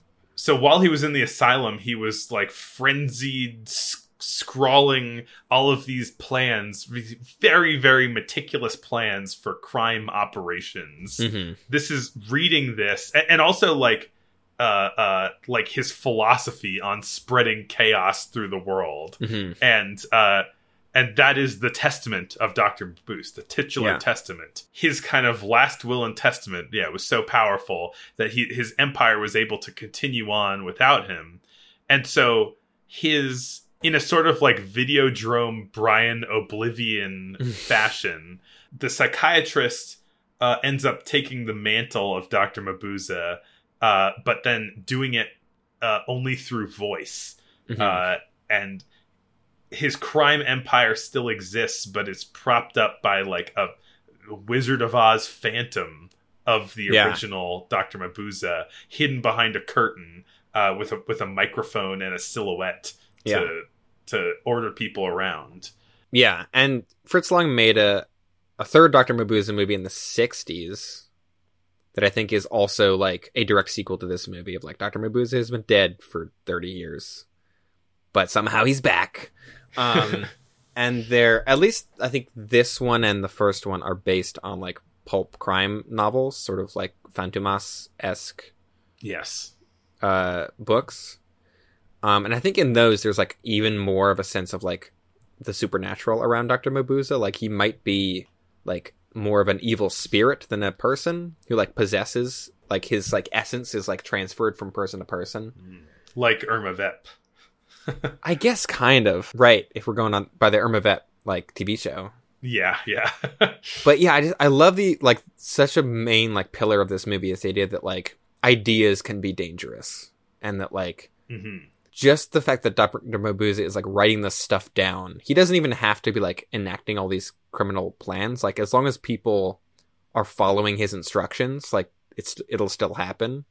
And even after he's dead, like he's still sort of like exerting his evil influence. Because also Dr. Mabuse's whole thing is like he's not in crime to like make money or to like grab power. Like he just wants to paraphrase a movie directly inspired by this one, he just wants to see the world burn. Yeah, Chris Chris Nolan had his uh, screenwriter uh, watch this movie uh, in uh, His his as- his as- screenwriter, his brother, the other Nolan. yeah, Jonathan Nolan. Um, I just realized that see- me and my brother have the same names as the Nolan brothers. do you have do you have a, a, a secret third brother who's uh, a con artist? Uh, that's none of your concern. Oh well, damn. Maybe. But uh, you can definitely see a lot of how much Christopher Nolan has sort of not necessarily directly lifted from this movie, but you can. I think he's he's clearly a fan of Fritz Lang movies, and this movie is, I think, uh, like this and Metropolis are the two that I think are that is the most apparent in. Because yeah, there's definitely a lot of like supervillain Dark Knight stuff in this in this one. And also, Metropolis is the name of where Superman lives. True. um and yeah i think like spies there's a lot of like james bond stuff the the sort of like literal man behind the curtain is very kind of blofeld-esque Hmm. um even if it turns out to be an elaborate ruse in this one there is some great like crime spy stuff of like the being locked in the room with the ticking bomb and having to Yeah. escape that Like whole having to use having to use your wits to escape. yeah that whole section is great it really it is just like as we were watching Spies, we were saying this like it. James Bond owes so much to these movies. Yeah, like to a degree that I I had no idea before watching them. Yeah. Like apart from like kind of like I don't know, sort of you know, Spectre's an evil organization, but like it's not like talking about real organized crime stuff. And I Yeah. think this does touch on this kind of gritty aspects of organized crime where they talk about like like oh yeah we're selling like cocaine morphium and Mhm. uh morph cocaine morphine and opium Yeah. talking about actual drugs Yeah. uh, instead of just making a reference to them yeah it's like it is kind of like i said before like marrying the the the really pulpy james bond stuff from spies with the like really grounded like crime procedural stuff in m. Like there's a bit in this where a guy is assassinated in his car during a bunch of honking horns which is yeah. and then the the cops investigating it are using like ballistics to like oh the like the angle of the bullet. And like the bullet was clearly fired from this gun because we tested the bullet. We like compared the bullets being fired from different guns and this one matches. Yeah. Which i think is is uh i've never seen that in a movie before this and it's really cool and then so the besides the sort of like dr mabuse dr mabuse the guy is like barely in this movie he's only in like a couple of scenes hmm and then there's like the crazy hallucination of him, which is amazing. Uh, in a bunch of yeah which uh which fritz lang said that he regretted keeping the supernatural elements in crazy this- because that stuff is amazing. story Like that stuff is so cool. I think that like the double exposure, like he's seeing the phantom of Doctor Mabuse. I think that stuff's uh, that stuff's like you could play that however, like that could just Yeah. be like his imagination or that kind of thing as as the psychiatrist has been driven insane but um it goes as far toward the end of the movie as doing a like the shining style like the ghost is opening doors to help people Mhm. out uh Well, it's Which- like this guy thinks that a ghost opened the door, and then other people see that like it's not necessarily like no one else could have opened the door, but it's like from this one character's perspective, who is clearly hallu- like is hallucinating and is unhinged. It's like I don't know. It's it's ambiguous enough that I think it it works as like how did this door get opened? Maybe it was a ghost. We don't know. Right. It's interesting, the ghosts. Yeah. and that stuff is like there's a lot of cool like expressionism stuff in this movie during when we're like in the heads of people who are who have gone mad kind of like there's the doctors like seeing like phantoms of Dr. Mabuse and like hearing his voice talking to him and things like that. And there's also the guy who is like an informant for the cops who is like driven insane and then is like there's a Oh, bit where he's like answering the phone and we see like the the room he's in is like a normal table and like chairs but then we see it kind of from his perspective and everything's made out of glass and like is transparent super cool Yeah, that's really neat. Uh yeah, them them like trying to get information out of this informant, but his mind got so broken that like he cannot really tell them Mhm. anything. Uh, and they're just trying to like divine what uh what information they can out of his uh out of like the state that he's in and like the Mhm. things that he's saying he's kind of like stuck in this uh stuck in this moment of like pre-attack from Yeah. uh from from when he was getting silenced by the gang Dr. Mabuse is played by Rudolf Klein-Rogge. Rog. Um, I'm probably butchering that again, but this is what happens when I do no research. But he, he's the guy who played the the mad scientist in, in Metropolis and the supervillain guy in Spies, also. uh and he played Dr. Mabuse in the original Right. also Yeah. He does not return in the third Dr. Mabuse movie, as far as I know. uh looks like he died before the 60s Yeah, but his his voice in this movie is really like he's like talking in a whisper, and like people are just kind of hearing it in their own heads, and it's it's very unsettling. The kind of main characters they're actually following for most of it are there's the police inspector, Lohmann. Lawman That isn't the guy's name in M, but it is like almost the same character, right? yeah he's Inspector Karl Lohmann in M Oh, okay. well. Oh, cool.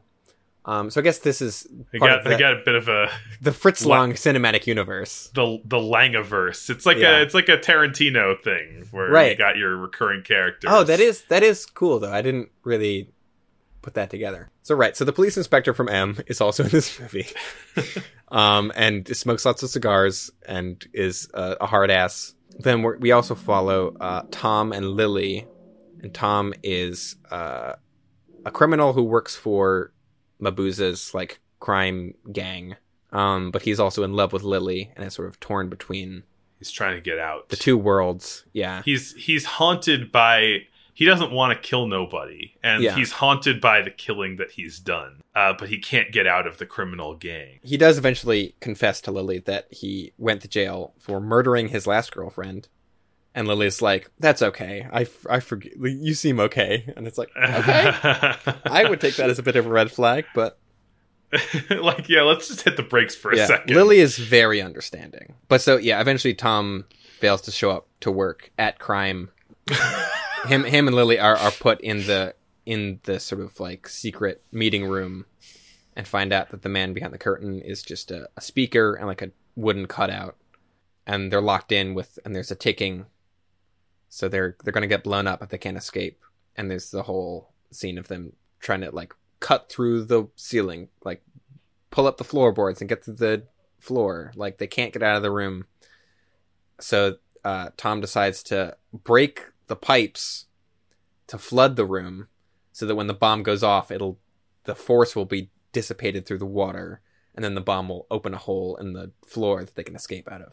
It's also got this like whole like there's other plot stuff happening at the same time, so it's sort of like doing this very this thing that's done in a lot of movies these days, which is just like you know you've got like this tense scene, uh, and you keep kind of like coming back to it Mhm. as it develops, Yeah, uh, while like and it's and like the other scenes that it's intercutting with are kind of relieving some of the tension, but then creating some of their Yeah. own tension at A the lot same of- time. a lot of the editing in this movie rules. Like is um there's a lot of yeah, like intercutting between different kind of like parallel scenes happening. There's lots of like start a character starting a conversation and then like we cut away to a different scene, but that conversation carries over into it because that's what they're talking about. There's a really great transition where someone holds up a photo of someone and then it like transitions to that person like, sitting in the exact same position. Yeah. Yeah, and it's there's like so many different like kind of threads that we're following that it's sort of jumping between them all really well. And then it, it kind of ends with like Mabuse's plan works. Like he blows up this factory and like releases poison gas into the air. And it's like it's only after that that they kind of like figure out that he's he's sort of like imprinted his own mind onto his psychiatrist. Right, like the success of the movie is that they have determined what's going on, but like his plans were good and he won. Yeah. yeah. And yeah, like his his plan isn't like it's just to like mess up Germany, basically. Fritz Lang really yeah being subtle on that one. You were talking about the the cigars that Lohmann smokes, and I forgot to bring up that that ci- that cigarette bit was in um, Gold Diggers. Uh, oh, that right. was- yeah. that was also in uh, Mhm. in Popeye. Do you have anything else on on the Testament of Doctor Mabuse? I don't think so. I mean, I I really liked this one a lot and was very surprised by the the twists and turns that it took. Yeah, it's a fun one. 1933 is a solid year. Very good movie year. Yeah. Uh, another movie that is about a uh, completely uh, antisocial guy who wants to destroy the world is uh, The Invisible Man, Ugh. What a picture. uh, which also rules. Yeah. Uh, this, uh, also this- this- a, a returning director. Yes, this is James Whale, who we saw on Frankenstein Mm-hmm. as well.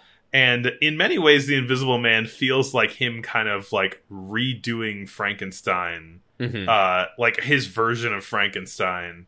Uh, uh, there's a lot of similar plot elements, but I think this movie is executed a lot better than Frankenstein. yeah. Uh, it's Frankenstein's good, but this is like really good. Yeah. This is definitely for the show, this is definitely my favorite Universal monster movie that we've watched so far. We're kind of hitting all the big ones. But even like in the grand scheme of them, of like all of them that I've watched, I might like Creature from the Black Lagoon more than this, but like this might be my favorite Universal monster movie. Yeah, I mean this this movie is it's really intense. Yeah. Uh, it's like the the guy the invisible man is very threatening. uh and the voice work that the guy who they hired to play him Claude Rains. he was a, he was a relatively inexperienced actor and a lot of people like didn't think that he would be very good on hmm uh, on on screen. He had just kind of been in stage stuff, and uh, he didn't screen test very well. But uh, James Whale hired him just based on his voice, hmm uh, which is what he mostly is in this uh, in in this movie. yeah. Uh, and his voice is very imposing. It is him like playing him in the bandages also, Mhm. I think. But yeah, it is like he he gets so much uh out of that voice. It is really a a sort of like a very voice forward naturally performance. And yeah, Claude Rains crushes it. He's got a great voice for this character. I feel like this is another instance where it's like the Claude Rains Invisible Man voice is like has become such a thing where it's like if you want almost like an like an evil mastermind voice, Yeah. it's like do that. Like that's kind of right in the book on it almost.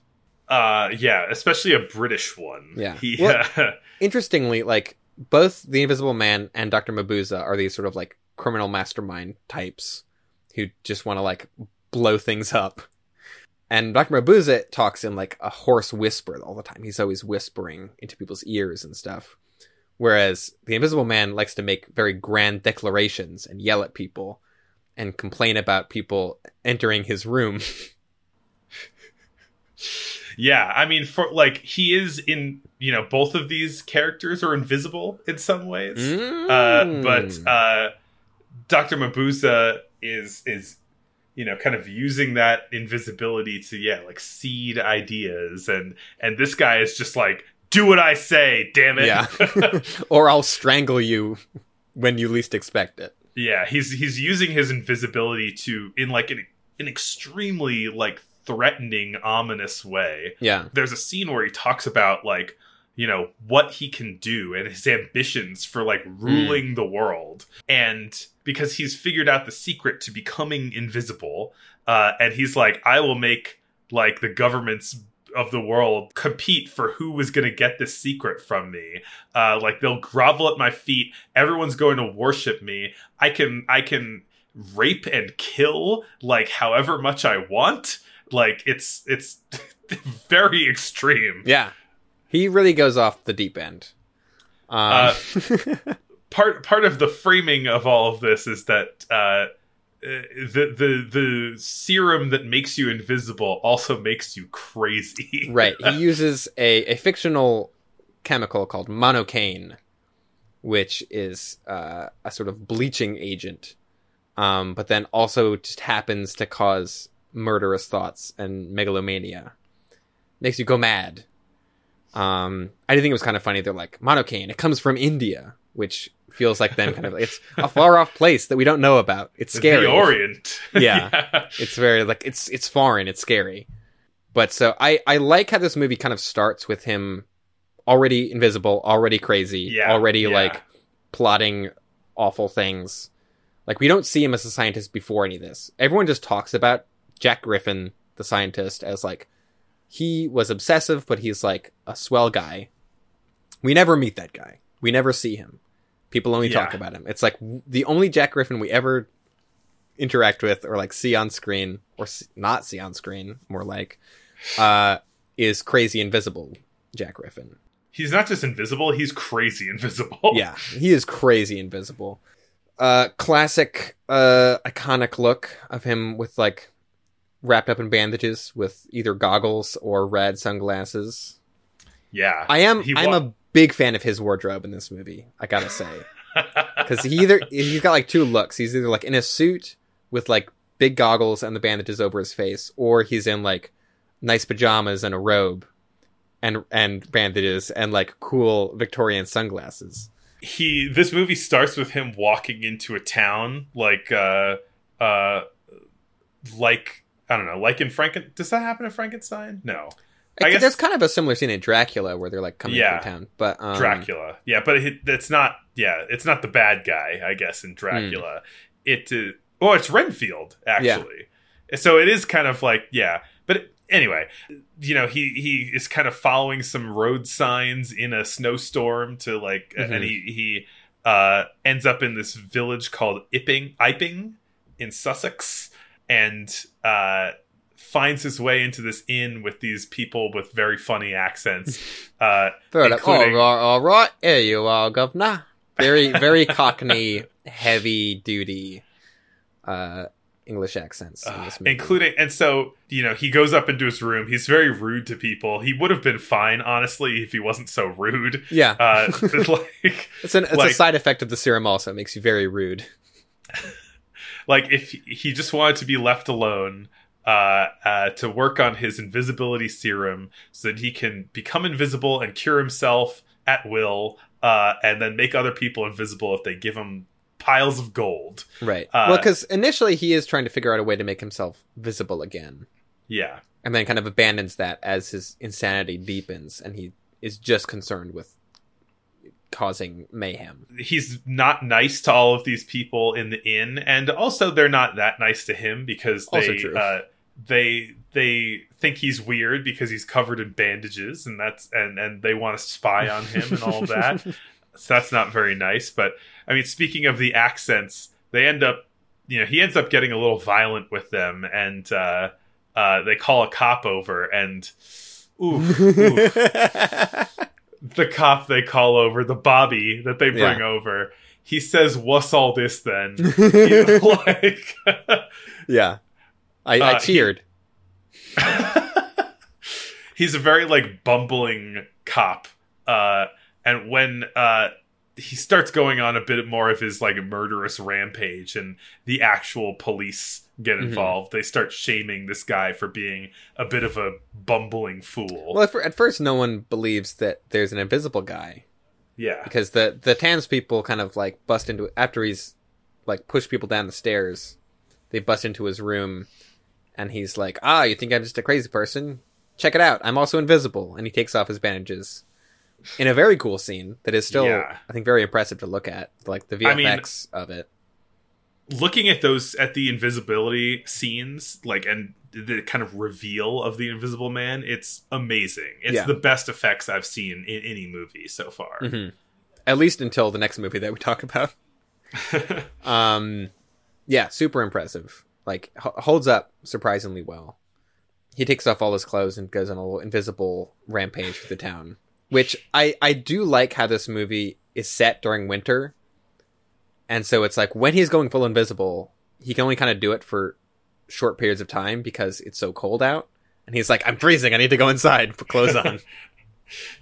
yeah there's a, there's a naked invisible man wandering around Yeah. Which I think the movie does acknowledge more than I kind of thought it would. That it's like, yeah, he gets really Right. cold. this movie like is very concerned with the mechanics of him being invisible Mhm. or it also talks about how he can't go out and commit his crime sprees uh, if he's eaten in the last hour because Right. the undigested food still like is visible uh, hanging in his stomach. I do wish they showed that, but yeah. I also understand why they didn't. He even he points out, yeah, it's like he has to keep his nails clean because the like dirt under his fingernails will give him away. yeah, it's very very well thought out. Yeah. All of the uh, all of the mechanics Um, of it. I do think it's funny. He's talking about all his like grand, and some of which he does get into of like causing accidents and disasters and things to happen.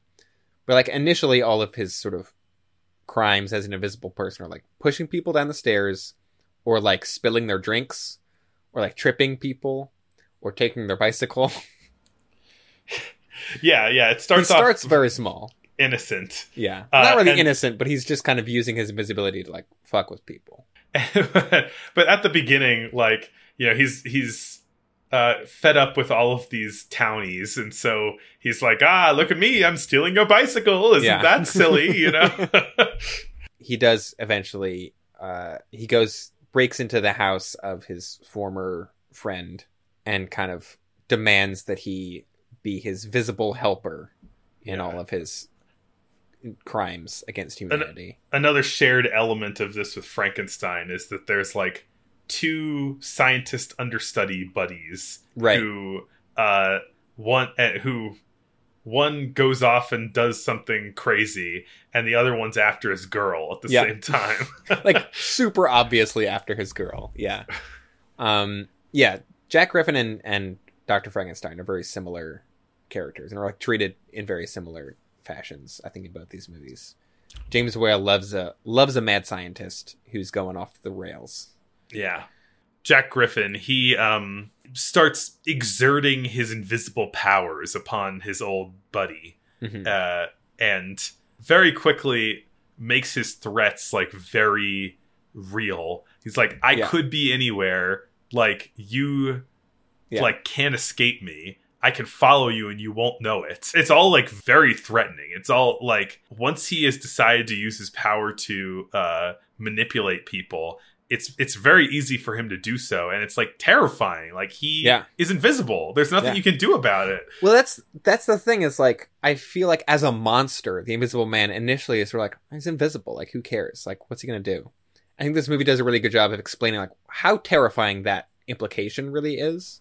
Yeah. One of just like if someone's invisible, then they they can sneak up on you and like stab you or like choke you to death. His sort of preferred method of murder is is strangulation, which is a scary way to kill someone Yeah. but then I think that this movie does really well, and that I was very impressed by, and kind of didn't expect there to be as much of this as there is. Is that as the movie goes on, you start to get more and more just kind of like uncertain about whether or not he's even in the room in certain scenes. Yeah. Like the other characters are starting to be like, we have to just assume that he's always next to us because he might be. And so just- good. that idea is terrifying of just like the fact that he could be any- anywhere at once he almost starts to actually be everywhere at once and like people start to act in that like just assuming that he's in the room because like Right. The the hijinks in this town uh, that he was staying in, they start off as this like this silly thing of like this whole town thinks there's an invisible guy. Isn't that dumb? And then once they real once he like chokes out a cop in front of the other cops, yeah uh, they'll the the radio starts saying everybody lock your doors. Yeah. there's an invisible crazy man out. and i think i think this movie starts to do uh, um that the the 2020 remake of this movie also does really well is it's like it'll just show you like an empty corner of a room and just that is very threatening because it's like is he there? He might be. He might not be. But like you have to start to assume that he's lurking in every corner because like that's always a possibility. Yeah. And speaking more to the mechanics, like they're they're so after this all becomes apparent, eh, there's basically like a nationwide manhunt for Yeah. him. Uh, and the precautions that the cops are taking are like, okay, well, like we've got to think about like what could it imply that there might be an invisible man near us, and it's like, how do we ensure that, uh, like, what are some strategies we could use to capture him, and like, how do we ensure that he's not near us while we're talking about our plans? And so they go into this room and then run a net across the entire Ah, room great to make sure that he's not in the room with them, which is a really great touch. yeah Uh, and they're like part of their plans toward capturing him are like spraying him with paint or like knocking some dirt onto him so that it sits on his shoulders and you can see it floating. Very, very, very cool stuff. Yeah, yeah. Another thing that I was sort of, I, I guess I sort of like almost like the intellectual implication of this movie is like how much is Griffin's like insanity and his like cruelty coming from the fact that he's taken this weird chemical, and how much of it is just him like tripping out on the power of being invisible. Because Right. he does, he does like get worse over the course of the movie. Like he starts out and he's just like a jerk to everyone. He's just rude and is like he's he's clearly you know not not well but then by the end of the movie he is like plotting to like take over the world and like commit mass murder and things like that and it's like i like how much of it is sort of like some of this might just be him the fact that he has been invisible for like weeks or months on end might have just like changed his the way that like he sees the world almost. Right. It's like just by being invisible has made him more evil. I I mean, yeah, there's a there's a there's a contender for there's a contender for that for sure. It's kind of the absolute power corrupts absolutely argument. Uh the way that this movie ends is uh I well uh, the, the way this movie ends is also like a quite quite a Frankenstein ending. Mm-hmm. Uh yeah. So after this manhunt they have there's a farmer who's discovered some uh kind of strange snor- mysterious snoring sounds and uh, and uh leaves or, or like hay rustling in his barn Yeah. uh after he's been on the run for a while During his And- his manhunt, also he does he causes like a train derailment by Yes. like murdering the the guy who works at the train yard and like tur- like turning the tracks so that the tr- the trains collide and explode. yeah yeah he is really just wanting to like cause as much havoc as possible Yeah. to just show people how powerful he is. Maybe I'm skipping a little bit ahead to the ending. But uh he also just like brutally murders uh his friend after he realized that Oh yeah. he called he called the police. Right, he's like, if you betray me, like I will find you and murder you. Like you cannot escape. Like I'm gonna be behind you at some point, and you won't know. Very ominous. And so the guy, he's like, no one can leave me. Like I have to always like be in a room with powder on the floor. He's like taking all these precautions, and he thinks that he's gotten away. But he gets into a car and he's driving along, and then he hears a voice in the back seat, and yeah, Griffin like causes his car to go off a cliff and explode. yeah. I knew you sh- you I told you you shouldn't betray me. yeah. now now you'll suffer the consequences there's some good stuff also with him sitting in cars like while he's like having having his friend do his bidding because like uh like you can see so, so much stuff to just make him feel like he is present in the space hmm uh they do a lot of really good stuff with like moving props around with wires that you can't see Yeah. or like like like and making them move in ways that don't look like they're being pulled by a wire yeah. uh, like the like they're being manipulated by a person. Uh, but like specifically with the cars, uh, you see like the seat depressed down Mhm. when when he sits down. Which Yeah. is just another great touch. You're seeing that with the hay in the barn at the Mhm. end. Uh, he's in this. It, it's a it's snow, and the uh, the cops know that they can track him in the snow, so they're like, "This is the time. Like we've got to find him now." Uh, while it's snowing, they get a call from the farmer, and they and and a la Frankenstein, they uh, set fire to the barn uh, to either like smoke him out or burn him alive. Uh, and they Mm. they have a ring like a ring of of cops all the way around uh, the the barn so that he can't slip past them. And they also uh, and, and they can see the snow uh, all around it. so as the as the fire as the barn burns, you see footprints in the snow. Yeah. And they, they even the Uh, cops say like no one walk over to it because then like we have to keep the snow clear. Yeah, and uh, and yeah, they're able to they're able to shoot him. Yeah. uh, like based on the footprints. and once he gets shot, he falls in the snow and you see like a body, like the snow depress, kind of like the seat. The way they did that, uh, John P. Fulton is the engineer who did all of the special effects in this movie, and uh, he did the invisible effects, and he also did these. Which uh, the way it was done was they put fake snow on top of a platform, and then had cutouts, foot shaped cutouts in the bottom of the platform to, So to that they pulled down to sink the sh- the snow down in foot shapes. Fantastic. The best.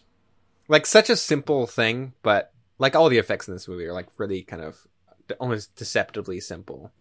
But uh right, so as after he gets shot, he gets brought to the hospital and his his old girlfriend Flora comes and visits him.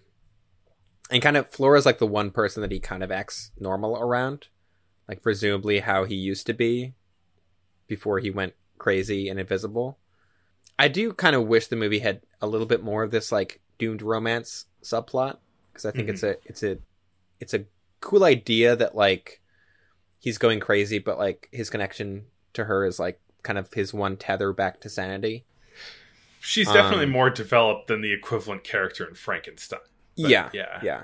Um, but so then at, when he dies, he uh, they sort of have a moment as he's dying where he's like kind of returned to his old self a little bit, and then he he dies and he becomes visible again in the hospital bed, and we get our our one shot of Claude Rains' face in the whole movie. Oh yeah, uh, so Flora, the girlfriend, is played by Gloria Stuart, who is most famous for playing Old Rose in Titanic Yes. which I didn't know until after I saw this movie, and it, that's a fun, fun bit of trivia. she does some Uh, really kind of classic 1930s capital A acting in this movie. Of like, oh, why? She's also one of the co-founders of the Screen Actors Guild and of the Oh, ho, Hollywood ho. Anti-Nazi League. Good job, Gloria. Well done, Gloria. You're done good. Going back to the effects a little bit, like these Yeah. just mind-blowing uh, invisibility effects. Uh, the um, the way it was done, it's it's still using double exposure or multiple exposures, as has been the trick for Mhm. every movie uh, since 1896. But they are just being used to an extreme level of expertness. here Yeah. the way that they were able to isolate the certain areas where he was supposed to be invisible was they would cover everything that was supposed to be invisible in black fabric. So the effect of that is that you're not getting any of that janky translucency that Mhm. you get in other movies that haven't done it as well. Uh, there, there's no translucency in the composited quote unquote Yeah. things here. Like it looks like it's fully in the scene. It's three dimensional too. Uh, like you're seeing things being unwrapped and like the the you know you're seeing the the cloths moving around. Yeah. It's, oh god, it's amazing. There's Um, also right. There's the like the multiple exposure thing, which is like ha- they had to do like I think like four passes of. on I think, on I think there's. the mirror scene in particular. Well, I think the mirror scene they had to do like eight passes because they'd have to do it once for the image in the mirror and then once for the like foreground image of him also taking the bandages off. Uh, but then they needed to do the back plate of the mirror and the back plate Yeah. of the the foreground. Crazy. Yeah. And then there's there's at least one shot that of a close up of him taking the bandages off his face, and that was done with a, like a wireframe that they actually just wrapped bandages around. So that one has like even more kind of like 3D. You can see the back of the bandages in that one, whereas in the multiple exposure stuff, they kind of right when he's like has the bandages half off of his head, you can't see the back of them in the front. Right. This is an awful thing to explain in audio, but The the the shots are very thoughtfully composed to make Mhm. the effects pop as well as possible. yeah. And then there's also just fun stuff like a pair of pants chasing someone down the street.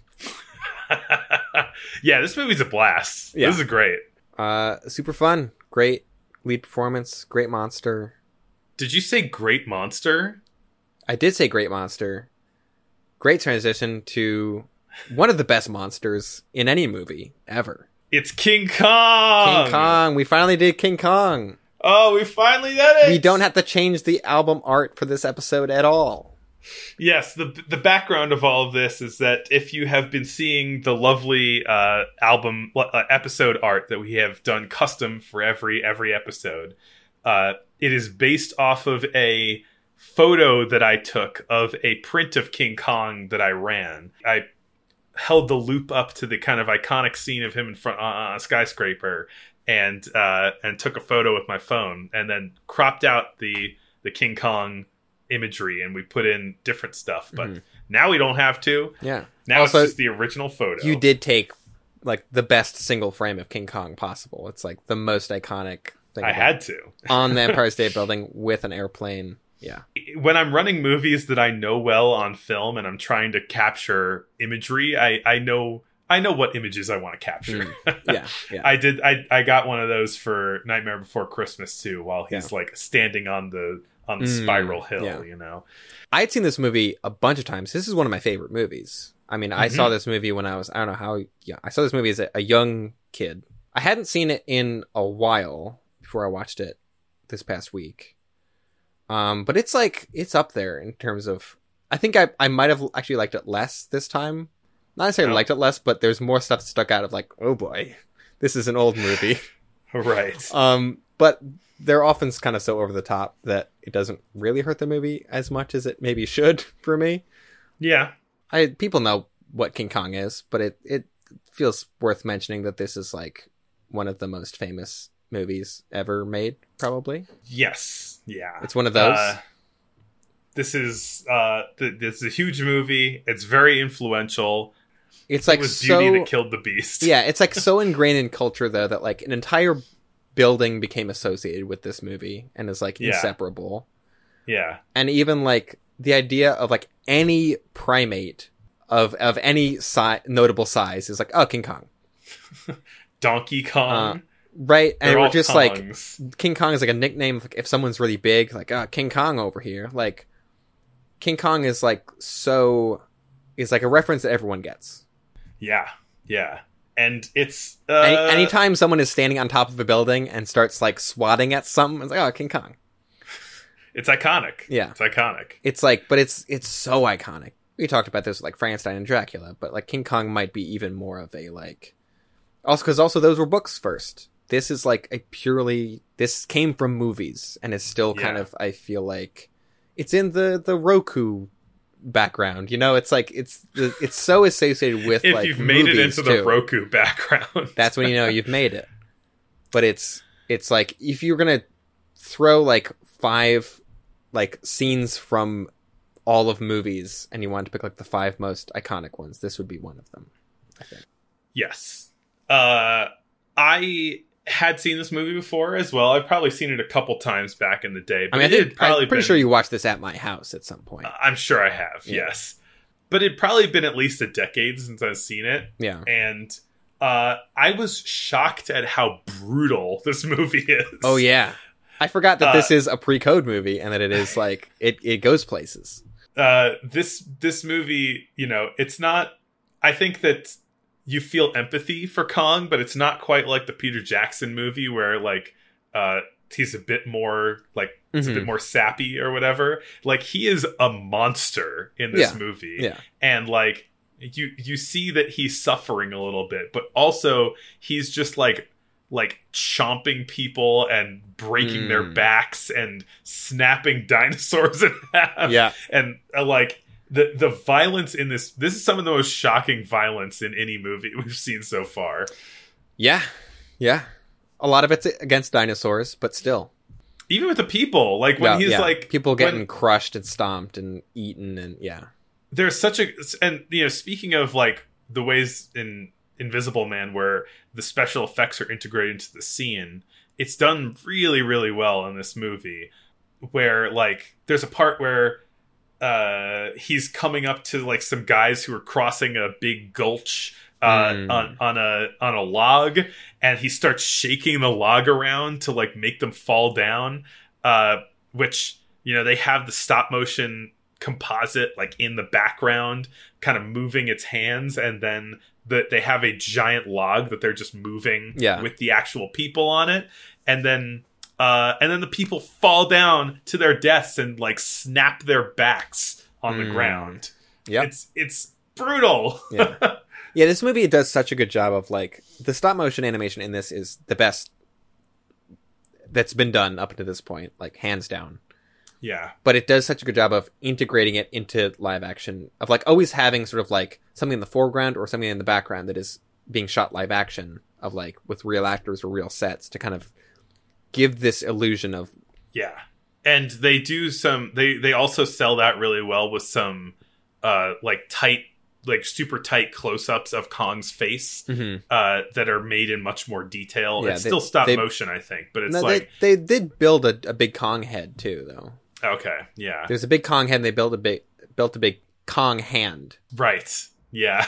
I don't know how. There's a lot to talk about with this movie. I feel like should we just like start at the beginning? Sure. Because right at the beginning, before the movie even starts, we see the RKO logo, which l- maybe look a little familiar to someone who watches the show. Uh I guess I mean, you know, they didn't invent that imagery. I think But, they uh, did. I think that's RKO. That's like where the the They did it in the Spies. radio tower. True, also true. Funny because we also use a radio tower on a Yeah, we're we're very we're a very Kong uh, setup. very con we, here? concentric show.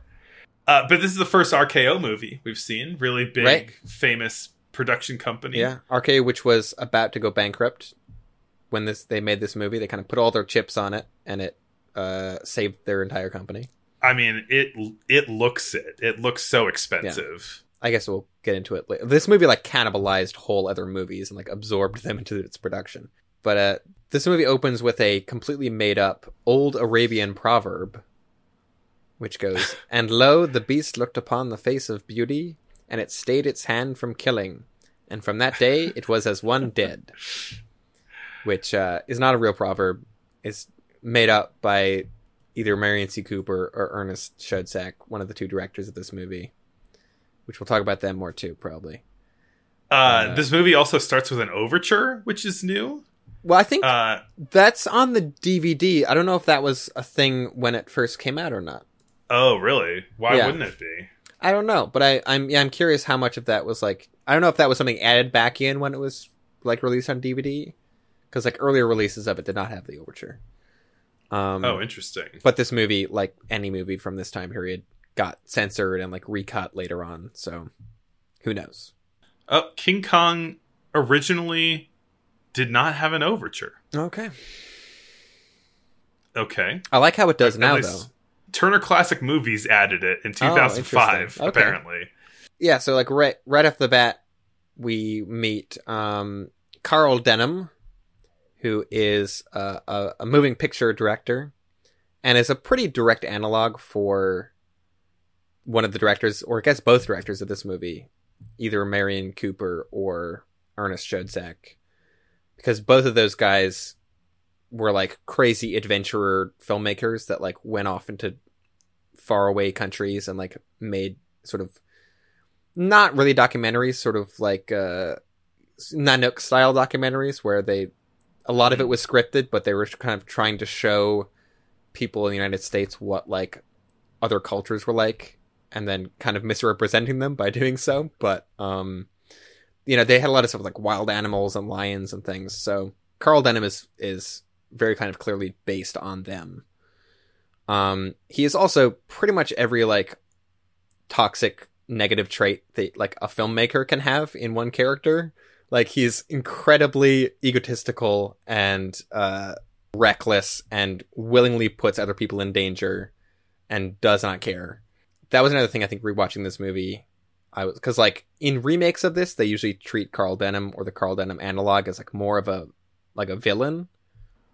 Hmm. And I was like, oh, Carl Denham in the original movie, he's like, he's okay. He's just want, trying to get his movie made. And it's like, no, he's like a crazy person in this movie. He's a very dangerous person to be around. Reck- extremely reckless. Yeah. Yeah. And so he's getting ready to go off to a mysterious place to make his new his new picture. And uh, the the producers are saying, you need a you need a girl in this picture. You need a lady. And he says, "Isn't there any romance in the world without a flapper in it?" The dialogue in this is also very like 1930s banter heavy, which is very fun. There there are uh, a lot of people who just are not fans of women in this movie. Uh, like but we when you say that i feel like normally it's like oh okay they like are kind of sexist or like treat women badly no they directly say to them i don't like women yeah, I mean, like this is the first movie that Carl Denham has made that uh, has a woman in it. apparently. So they're like, God, the studio's forcing me to make a make a picture with a romantic angle, so it'll sell Yeah. more mon- sell, sell more tickets. the romantic angle um so yeah carl denham goes out on the streets of new york that night to find a to find a woman and the first place he goes is Name to a like woman. the first place he goes is to like a woman's shelter because it's the depression and like people need food and housing. And he's like, ah, these are all uggos. I gotta go somewhere else. he doesn't say that, but that's the the vibe. Yeah, Um, this section of the movie in New York City, I was surprised, I guess, at how like directly it is kind of commenting on the the Great Depression. Like, Hmm. this is a very like Depression era movie, and it's about kind of like money being tight and like things are are are rough out there on the streets and it's like hard to get food. Because then he's walking by an apple stand and and Darrow is uh, stealing an apple that he he pays for. Played by Fay Wray. Classic Fay Wray. It's been in lots of movies, but this is like the only one that she is ever remem- remembered for because obviously. Something went wrong with Fay Wray in King Kong.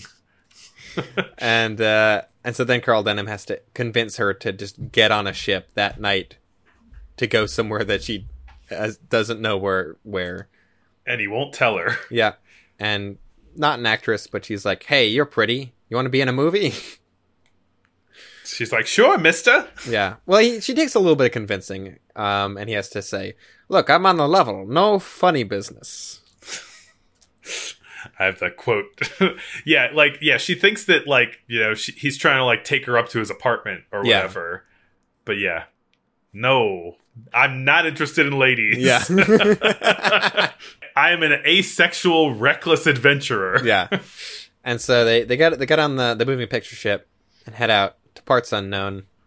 And on the ship, Ann Darrow runs into uh, the first mate of the ship, Jack Driscoll, who one of the first things he said. Well, the first the way they meet is Jack Driscoll accidentally slaps her in the face because he's throwing his arms up in the air.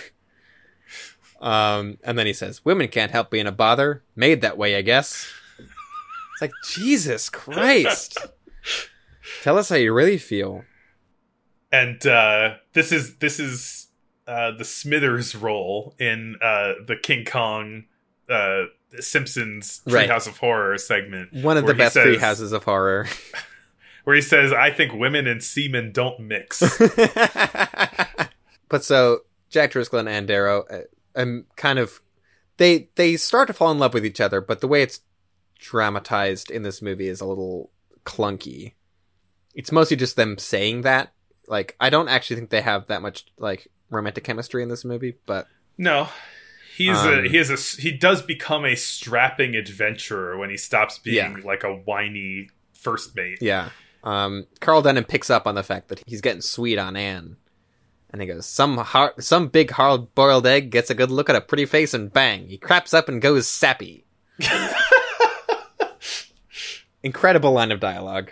It's around here that we find out that we are, uh, are the destination, uh, for this expedition is a place called Skull Island.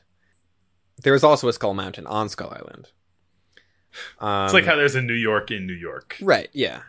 And then the that mystery solved. It's a mysterious island no one's ever been to. It doesn't it's on not on any map. Carl Denham has the only map because he interviewed a drunk sailor in Singapore and got him to draw a map for him. And he's he's doing some some screen tests with Anne on the deck of the ship with his old Bell and Howell hand cranked camera. And we get a, a shot of the three three crew crew guys like all all on a ladder, like stacked on top of each other, which immediately stood out to me because that's where in the Simpsons episode there's the best joke in that whole thing where we're going to Ape Island to find a big ape. I wish we were going to Candy Apple Island. What they got there? Apes. Not so big though. Uh, it's a classic Simpsons It's joke. it's so simple, but it's it's the funniest thing One of their in the classic world. misdirection style jokes. Oh my god. Uh, yes, while they're on the ship, uh, she starts kind of befriending one of the monkeys on the sh- like a monkey that's just hanging out on the Mhm. ship, which I think is a nice bit of foreshadowing. Yeah. Uh, she's just friendly to this like little charming monkey. And Darrow, friend again. friend of apes. friend of apes. Yes. Also, this is when uh, when they're doing the screen test, we get our first Fay Wray scream. hmm Fay Wray, famous for her screaming in this movie, maybe the first scream queen, like actor who's like known for being in horror movies and screaming. I guess so, dramatic ways? especially because you can only newly scream at all in movies. That's what I I thought about that of like you that can't exist without sync sound. So it's like that's that's kind of the genesis of that whole Hollywood trope also. They get to Skull Island through the fog. We get our first look at it with the big matte painting, which looks really cool. Um even like the some of the sim- like really simple VFX in this movie are really effective. Like the like animated birds in the foreground, like flying in front of Yeah. the kind of view of the island. They do so much in this movie with like depth. Yeah, uh, yeah, To to like- really sell these scenes. and like multi-pane stuff, and Mhm. like yeah, and like Um, they're just silhouettes of birds uh, that are in the foreground while they're landing on the beach. So it's just like like black animated Mhm. figures, but like it works. It's Yeah. good. It, it like sells that there are creatures here. You know. Yeah. once we get to the island too is kind of when the score starts really kicking in and this is like one of the first movies to have a like extended like dramatic orchestral score hmm like the mummy had a little bit of score like here and there but this has like most scenes in this movie that aren't just like straight dialogue scenes have uh music under them like non-diegetic music Yeah. and Max Steiner, who wrote the music, just does an amazing. Like the score of this movie is still a great movie score.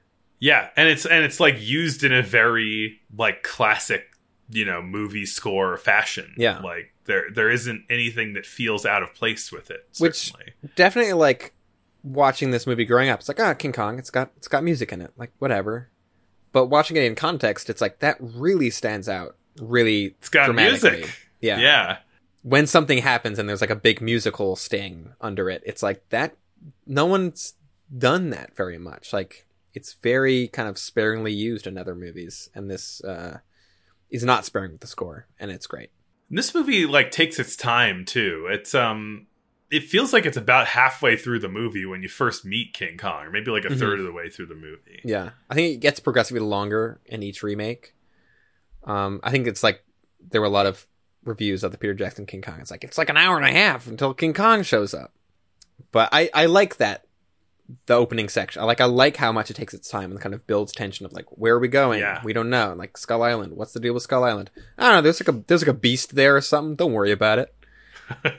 And then they uh they go to shore and uh spy on the the local indigenous islanders who live on Skull Island. Um this is definitely the part of the movie that holds up the worst. yeah, uh, I mean, uh, I, I was watching it and I was just like, ah, racism. Yeah. yeah. It's definitely a big uh like for as much as I love like classic 1930s adventure shit, it's like it's all pretty racist. Uh, this It's, this uh, movie in particular, kind of, yeah, and it, it, it you know it's the kind of thing that it's like it's not hateful right like it, Right, it's, it's- not it's just like oh the indigenous people they wear bones in their hair and stuff like that you know Yeah. and like it's uh it- it's, it's very fearful, quite ignorant. Yeah, it's ignorant Yeah. and it's very fearful, and it's definitely Yeah. like playing up sort of like cultural differences as like, ooh, they're scary. yeah I will say this movie at least is able to cast people of color as opposed to just putting paint on them, which would Yeah, be, it's definitely would in be like worse the Lost World, which this movie is like nearly a remake of, did that, and it was bad. But so the indigenous people see see Anne and that she's blonde, and they're like, "That's new," and they say, "Yeah, blondes are scarce around here." and they say we'll trade we'll trade six of our women for your one blonde one Yeah, which uh, they they think about, but then don't actually do. Uh, and also they, yikes they like don't immediately refuse, which is uh, kind of funny. So yeah, they have this kind of tense standoff with with uh, with the village during their they have they got their big Kong ceremony, sort of sacrifice that's going on. Yeah, they they they they kind of like come in just at the right time because they're Right, having yeah. their like yearly Kong sacrifice. Right. But so they kind of they kind of leave under tense terms. Carl Denham is like, I want to go back and I want to film more, and they're like, No, like we can't.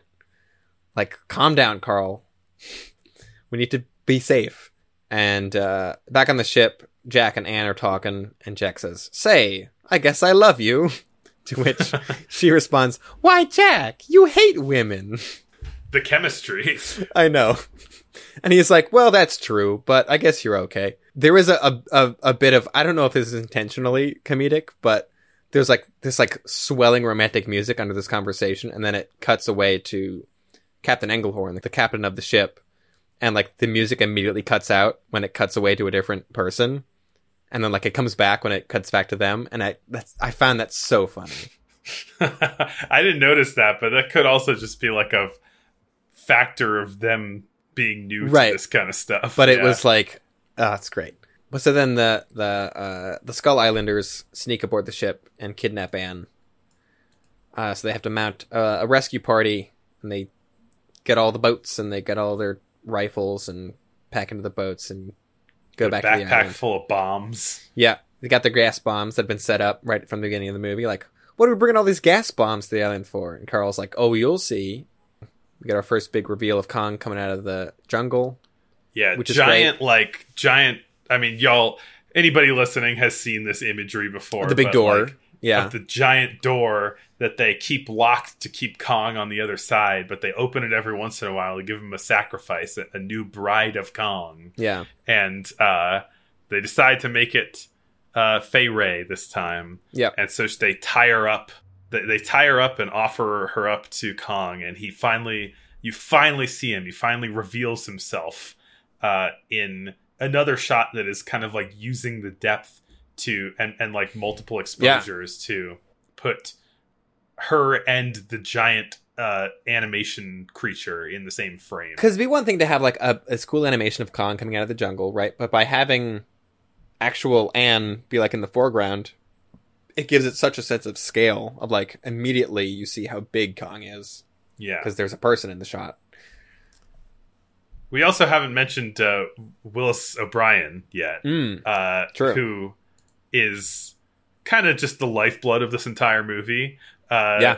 uh, he is the animator of Kong and the dinosaurs, and he did uh, the Lost World previously and a couple other shorts. Yeah. and, also like um, the Slumber Mountain and was it Ghost of Slumber Mountain, right? yeah, and uh, a little backstory on on how he got involved in this movie is that he was already making a like people go to an island full of dinosaurs movie called Creation in the early 30s for RKO and had already like built all the dinosaurs for it and like shot footage from it and things. And then RKO was like, "We're shutting you down because we're running out of money and we're going bankrupt." Merian Cooper and Ernest Schoedsack were like, "Hey, we have a crazy ape movie. You want to bring, you want to do one, do the effects for that, but then also bring in all of your dinosaurs that you'd already made. and he's like, "I love dinosaurs." Yeah, and so it's like this. So this movie really kind of, this movie has like full scenes in it that were kind of planned for creation. So that's what I Mm. mean when it's like this movie kind of like ate a whole other movie and absorbed it into itself. as Kong eats people. Sure, I Kong doesn't really eat people. He just kind of munches on them and spits them back out. yeah, But yeah, once once the kind of uh, send the rescue mission into the jungle after Anne, we get the best part of the movie, which is like Anne and Kong in the jungle fighting dinosaurs, and then the crew of the Venture uh, chasing after through the jungle, also fighting dinosaurs. And uh, Yeah. all of these scenes are the best, and I love them, and I I want them to be playing in the background all the time. this is where that that scene where they're shaking the Kong is shaking the log happens. Mm-hmm. Almost all of the adventurers die. Uh, except for our our strapping hero, and but they use a lot of that same kind of mixing two different scales together, Mhm. uh, popping between uh, pulled back, fully stop motion scenes with stop motion human beings in them, and sometimes like Kong will be holding, uh, like holding her, and then uh, she's stop motion while he's holding her, and he puts her down on a tree Mhm. to go fight a dinosaur, and then she becomes like the live action version Yeah. composited in. Uh, while he goes and fights a dinosaur, which is sick. Yeah. Uh, it is when he fights a dinosaur, it rules. and that's like that's the thing where like this movie would be a cool movie were, were it not for Willis O'Brien. But I think Willis O'Brien is the one who makes it like a great movie because he's able to infuse so much like character into the the creatures in this movie like and I'll, I mean this the the fight with the T-Rex, right, is the coolest. But it's like that's all Willis O'Brien kind of like doing choreography and stuff. Like Mhm. uh, apparently Willis O'Brien was uh, like was into boxing and wrestling earlier in life, and so that's where we get like a lot of the great like fight choreography in the scene where King Kong is like socking a T Rex in the mouth and like throwing him over his shoulder and things like that. Um, where it's like, yeah, it's like there's so much personality in in the animation too. Yeah. Um, and so much of like why Kong works as like a character as opposed to just a monster is because like there's a bit right after he shakes all the people off the log and, and Jack stabs him in the finger as he's like reaching down to grab at him. And it's like Kong is like hurt by it. And he's like checking his finger and like he's like, ah, ah that hurt. Yeah. It's all very, very well planned out animation. Um, or even yeah, like fighting the T Rex, and after he he breaks the T Rex's jaws open, which is a crazy way to end a fight. And there's all like gore spilling out, and King Kong just starts like playing with the jaws. Because he's a monkey. Right, but it's like just that extra little detail is such a like adds so much and like Yeah. gives King Kong kind of like interiority. It's the same thing um, in the spoilers death scene at the end. Yeah, Where, yeah. uh, like, he is gradually getting more and more shot Mhm. uh, by the airplanes. And you see him go from, like, bravado to, like, vulnerability Yeah. to, like, accepting his death. Yeah. Uh, and you can see that, like, on his face and in his movements. Yeah, that's like that's amazing. That all that stuff comes through as well as it does. Yeah. After the log scene is the uh, kind of infamous lost spider pit scene, which is in the Peter Jackson one, but was uh, deemed too gruesome, even by pre-code standards, and uh, is w- w- like a famous like lost scene. Like they probably burned the film and it's gone forever, but there was originally a bit like in the Peter Jackson one where a bunch of spider creatures come out and eat the crew that fell off the log. There's also like a weird two-legged lizard thing that crawls up at, to get Jack after the uh, after the log bit, which is that like weird creature design kind of comes back in uh, the Skull Island movie, the Kong Skull Island, the um, the sort of MonsterVerse uh, movie. But uh, yes, then it's just Jack chasing after Ann through the jungle. We skipped over like up that the whole uh, Stegosaurus fight, the whole bit where they, they go through the swamp and the Brontosaurus comes out and like eats a bunch of them, a bunch of the crew. That's a good part. Yeah. So good. A, a real vicious brontosaurus. Yeah, a Brontosaurus that is just eating people left and right. Which I, I also love that kind of like every dinosaur in this movie is like the most monstrous version of a dinosaur possible. Like even or even the herbivorous dinosaurs Yeah. are these like horrifying creatures that will just kill you immediately. Stego's a nice guy. Stego's my favorite dinosaur. Yeah, but like the Stegosaurus has like it has like eight spikes instead of four. Like it's just it's this like amped up version of a Stegosaurus, which is really cool. Jack eventually catches up to Ann, and they escape while while Kong is fighting a, uh, a pterodactyl up on on top of Skull Mountain.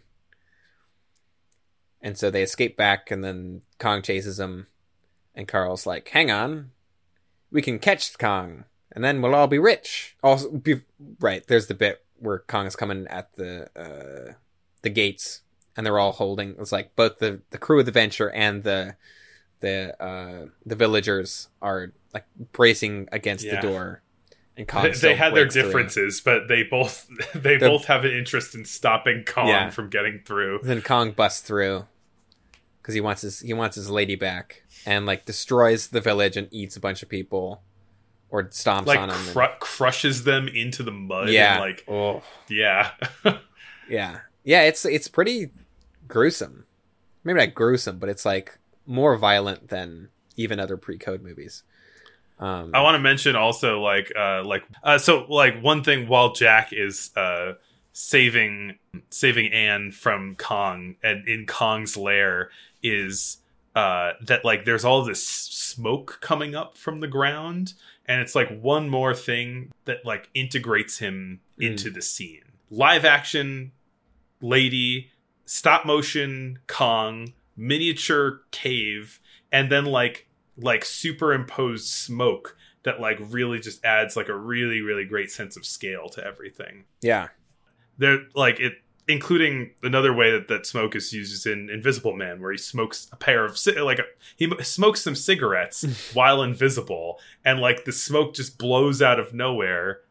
Ugh, like it's a it's a really good way of like solidifying a scene in like real physics. hmm Yeah, for Uh, sure. They throw some bombs at Kong, and they're like, "Let's take him to New York." Yeah. Cut to New York, where he's on on Broadway. Kong is now a Broadway show, as you do with a, a big giant animal. Put him put him on a Broadway stage. This made me really uh, mad that I never saw the Kong Broadway show a couple of years Same, ago. yeah. I I really wanted to see that, and I never did. Even just to, I did walk by the marquee though once, and that was maybe that was worth it. Because to see right to see the an actual marquee that says Kong in Times Yeah. Is very cool. And then uh, we get some other sort of funny inflation bit right where there there are people lining up to get into the theater, and someone goes, "These tickets cost me twenty bucks," which that's what I that's where I got the figure of five hundred dollars. Like that's. 20 bucks in 1933 is like $500 now. I mean, I might pay five hundred dollars to see Kong. See, it's like, hey, there's a Broadway show. It's about a big gorilla. yeah, pe- people walk in thinking that it's a movie, and then the, the usher's like, "No, ma'am, it's a giant monkey." Yeah. Which uh I think is is like pr- that's kind of what I don't really know what audiences in this movie are supposed to think Kong is. They just see a sign, like it's a bit hazy. Like they just they Carl just Denham bi- sell are big show?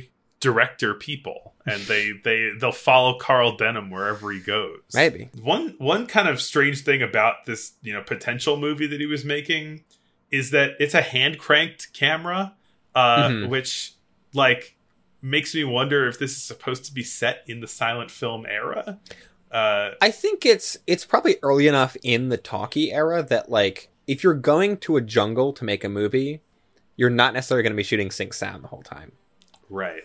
So I think the kind of the implication is that he's making movies like Cooper and Schoedsack made movies, which I think was oftentimes with hand cranked cameras, like in the jungle. But uh, yeah, we got our, our big King Kong on Broadway thing. They're taking pictures of him. He gets mad. He breaks out and runs amok. He doesn't like the flash photography, as as all performers hate. I really don't know if I'm gonna like make somebody if somebody. What? I don't know if, if Cirque du Soleil is gonna fall to their deaths if they see a flash a flash bulb, but uh, I don't know why people act like it's that serious. But uh, it is for Kong certainly. Yeah. This is where Carl Denham also gets the idea. It's like, yeah, that's the angle. Beauty and the Beast hmm uh, uh, from kind of workshopping with the reporters how to how to do this. But so Kong escapes, runs amok, busting trains, and he he uh he finds someone that he thinks might be Ann, but isn't, so he just drops her to her death. And then uh reaches into a building and pulls Ann out and climbs the Empire State Building, which got that great wide shot of like the the entire Empire State Building, and you see the skyline and just the little kind of silhouette of Kong climbing up the side.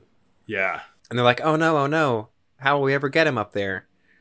And Jack Driscoll's like, "Airplane, see, that'll get him." So they send uh, a bunch of airplanes after him, and uh, the great climax of the movie happens, where King Kong fights the airplanes on top of a building, and then gets shot. he's able to he's able to take one down, but uh, eventually they Yeah. plug him with enough lead that uh, that he he Yeah. slowly loses And that is- energy and falls off the building. like a thing that is, this scene is kind of the thing that like really puts this movie over the edge of being like a great movie. Is that even though Kong is treated like a monster for most of the runtime of like he's It's scary, sad. He's a big Yeah, scary gorilla like watch out he'll get you. There is that like over the course of this whole scene you go from being like not me i was like kong but like i feel like at the beginning of the scene it's like yeah the airplanes are gonna get him to being like oh no this is so sad. Yeah, and that's just through like kong's body language as he's like getting weaker and he's bleeding out and he's like kind of starting to realize that he's dying. Like you can see like a moment of realization where like he he understands that he's about Yeah. to die and he puts he puts Ann down because he doesn't want to kill her along Yeah. with him. Yeah, It's like there's such a sense of, and the music matches that. Like it's definitely intentional. This is supposed to be like a very tragic scene when he eventually Right. falls. because you know he's just he's just an animal. He Yeah. didn't do anything wrong, uh, except kill lots of people. Yeah. But I mean, like, definitely, I felt, especially when Kong was getting loose and like killing killing people in New York City and also killing a lot of the adventurers. Uh, I had the same feeling when the dinosaur got loose in the Lost World, Yeah. where I'm just like, hell yeah, Yeah, same. Absolutely, yeah. Uh, anytime Kong is rampaging in this, it's great. But after after he dies, we get the the the classic last line. It wasn't the airplanes; it was beauty killed the beast. yeah. And then the movie like wraps up real quick. Yeah, that's Like, the last shot of the movie, and then it's like done. We're done. It it ends very abruptly, but uh, yeah, it's Yeah. a good picture. It's a good. It is. picture. I think like the writing in it is like worse than I remembered, with all of the sort of like women are dumb. yeah yeah the the dialogue writing is not fantastic but i think that like just the whole adventure aspect and Yeah. the um the the effects and like the scale uh it yeah it all works so Yeah. well Um, it's it's a great example of like both spectacle and like emotion accomplished through effects. Like hmm there's all of just the fun of seeing dinosaurs eating people, or just like how big Kong is and things like that. But there's like all of the emotional stuff of of Kong dying or or interacting with with Ann are like also that's like full credit to Willis O'Brien for being able to do that as well as he does in this. I think I found out about this movie regarding the the effects is that they like while promoting it they released like fake explanations for how the effects were done. I guess to like keep it a secret, they were like, we can't tell anyone how we did this. And so there's like full diagrams and things of like force perspective sets that they didn't build and like people in ape costumes and things that they never did. they did that for Invisible Man also. They also like lied about how the effects were done. Proprietary effects I guess like that's the only reason I can think of why they would just straight up lie about it. But I I think that's actually really fun. Like I I kind of want a movie to do that now. I'd be like, oh, do this, uh, shoot this in the volume, or like you did this with mocap. It's like no, it just makes make up an explanation. I think that would be great. I don't know any other big thoughts on on Kong. i think i've said everything that i i've thought of you're you're the big kong guy I am I am a big Kong guy. It is. I mean, I have. I think I, I showed this on the show before, right? I I bought like a a King Kong souvenir magazine. Yeah, the Life magazine King Kong edition.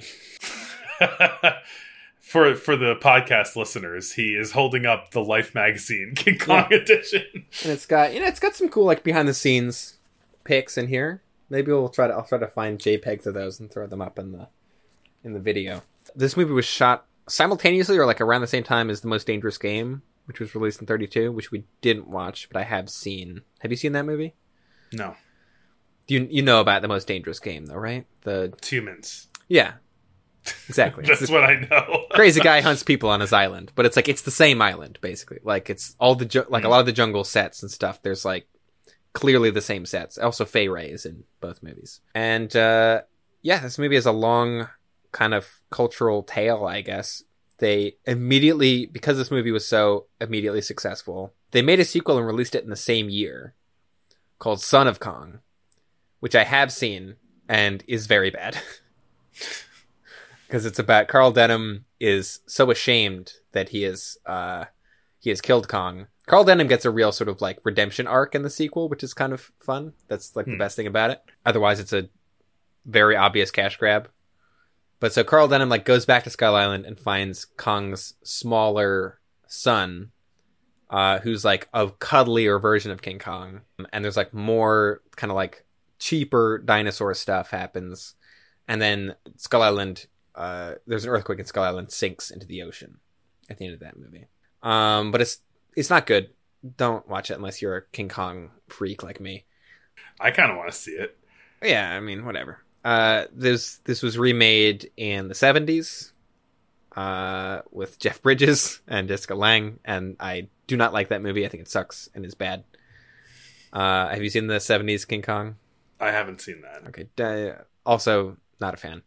I do really like the Peter Jackson remake, though. Yeah? Even though it's it's, I think the last time I, I watched that movie, I said it it feels like um, every scene in this movie feels like a deleted scene. in that it's like this is a crazy scene. I understand why they cut this out, but it's it's really something to see. Um, Well, you were watching the. Uh, were you watching the extended? I was watching. I don't remember which. I think I was watching the the theatrical cut the last time I saw it, but I don't remember. But there, I mean, there's like King Kong versus Godzilla in the '70s, where like King Kong is a entirely different character almost, who's just a different big gorilla who lives on an island. And then there's the recent King Kong movies, Skull Island and uh, Godzilla versus Kong, which are very wacky, kind of dumb movies, but I like a lot. I like the Monster Verse. Skull actually Kong Skull Island is I think the only King Kong movie that treats the like indigenous islanders with any respect whatsoever. And the only one that isn't like super fear mongery around them. Like in all the other ones they're like scary, like subhuman almost just like you know, othered, just like xenophobic Right. people. And in the Skull Island movie, they're just like, yeah, they're just like an indigenous village. They like they don't they don't like do sacrifices. They're like they're just they all they also live on the island. And it's Right. like, okay, yeah, that's what actual like human cultures are like. Um so I guess shout Yeah, out to that probably movie the- for Probably 2005 King Kong was getting toward the end of when that was broadly culturally accepted. rewatching that movie, it's like, yikes, dude. Like, I think it, it almost tries to over correct by being like, they're so far from like a real human culture that they're just Hmm. monsters. Um, I don't remember but it, it, yeah, it doesn't, treated- it doesn't play great. I don't think. But so even, even today, there are still being movies made, movies being made about King Kong because he's just that great. The ape lives on almost a hundred years later. And then, I mean, Merian C. Cooper later made Mighty Joe Young, which is another ape, big ape movie. Uh, we got Dwayne Johnson in Rampage, making his own big ape movie. like, big apes became like a whole subgenre after this. Right. Yeah, true. I mean, I guess, yeah, you're, you're talking about Rampage, which was based on a video game, which probably was just Right. yeah. directly inspired by King Kong. Absolutely. Yeah. Yeah, King Kong. Crazy movie. Crazy like even by like any standard, like this is a this is a pretty crazy movie just in terms of like what happens in it. hmm Um but I, I think it, it it is really there's like s- the thematic ideas of it I think are really strong and really hold up of like civilization and like the wilderness and kind of uh you know nature versus Don't versus don't man nature. Yeah, like King Kong cannot live in New York City. it wouldn't work, you see. the moral of the story is King Kong can't live in New York City. King Kong. What a picture. what a picture indeed. Got anything else on King Kong? I no, I'm I'm Konged out. I mean, I probably could keep talking about King Kong, but I don't know if it would be much of a conversation so much as just me saying King Kong things. It'd be a conversation. Ah, All right, well, that'll do it Dang for it. this week. should that be the name of the episode? episode. a conversation. Yeah, I like that. I like the other one they came up with more still, but if you if you like our show, you can uh, follow us on socials and all that kind of stuff, uh, and um, subscribe to our YouTube channel. Uh, and uh, yeah, that, that that'll do it. A lot of good movies in 1933. Wait a second, Glenn, what's your favorite? I mean, I I guess it it kind of by default has to be King Kong, almost. but I don't know. Like I also really liked uh, Design for Living, Yeah, and I really liked Invisible Man, and I I really liked Mabuse and Gold Diggers also. Like, but Design for I- Living's got to be it for me. yeah, I'll, I I I think I I have to say King Kong just like by obligation almost because otherwise like my entire identity would would shift. You could just But, become a um, Design for Living guy instead of a Kong guy. Maybe, yeah. I got I gotta buy the the the Life magazine Design for Living edition. So that'll do it on this episode. We're doing 1934 next. A lot of good movies looking Yeah, like they're coming some, up there. Some I'm I'm really looking forward to from that year for sure. Well, Glenn, I'll see you next year. See you next year.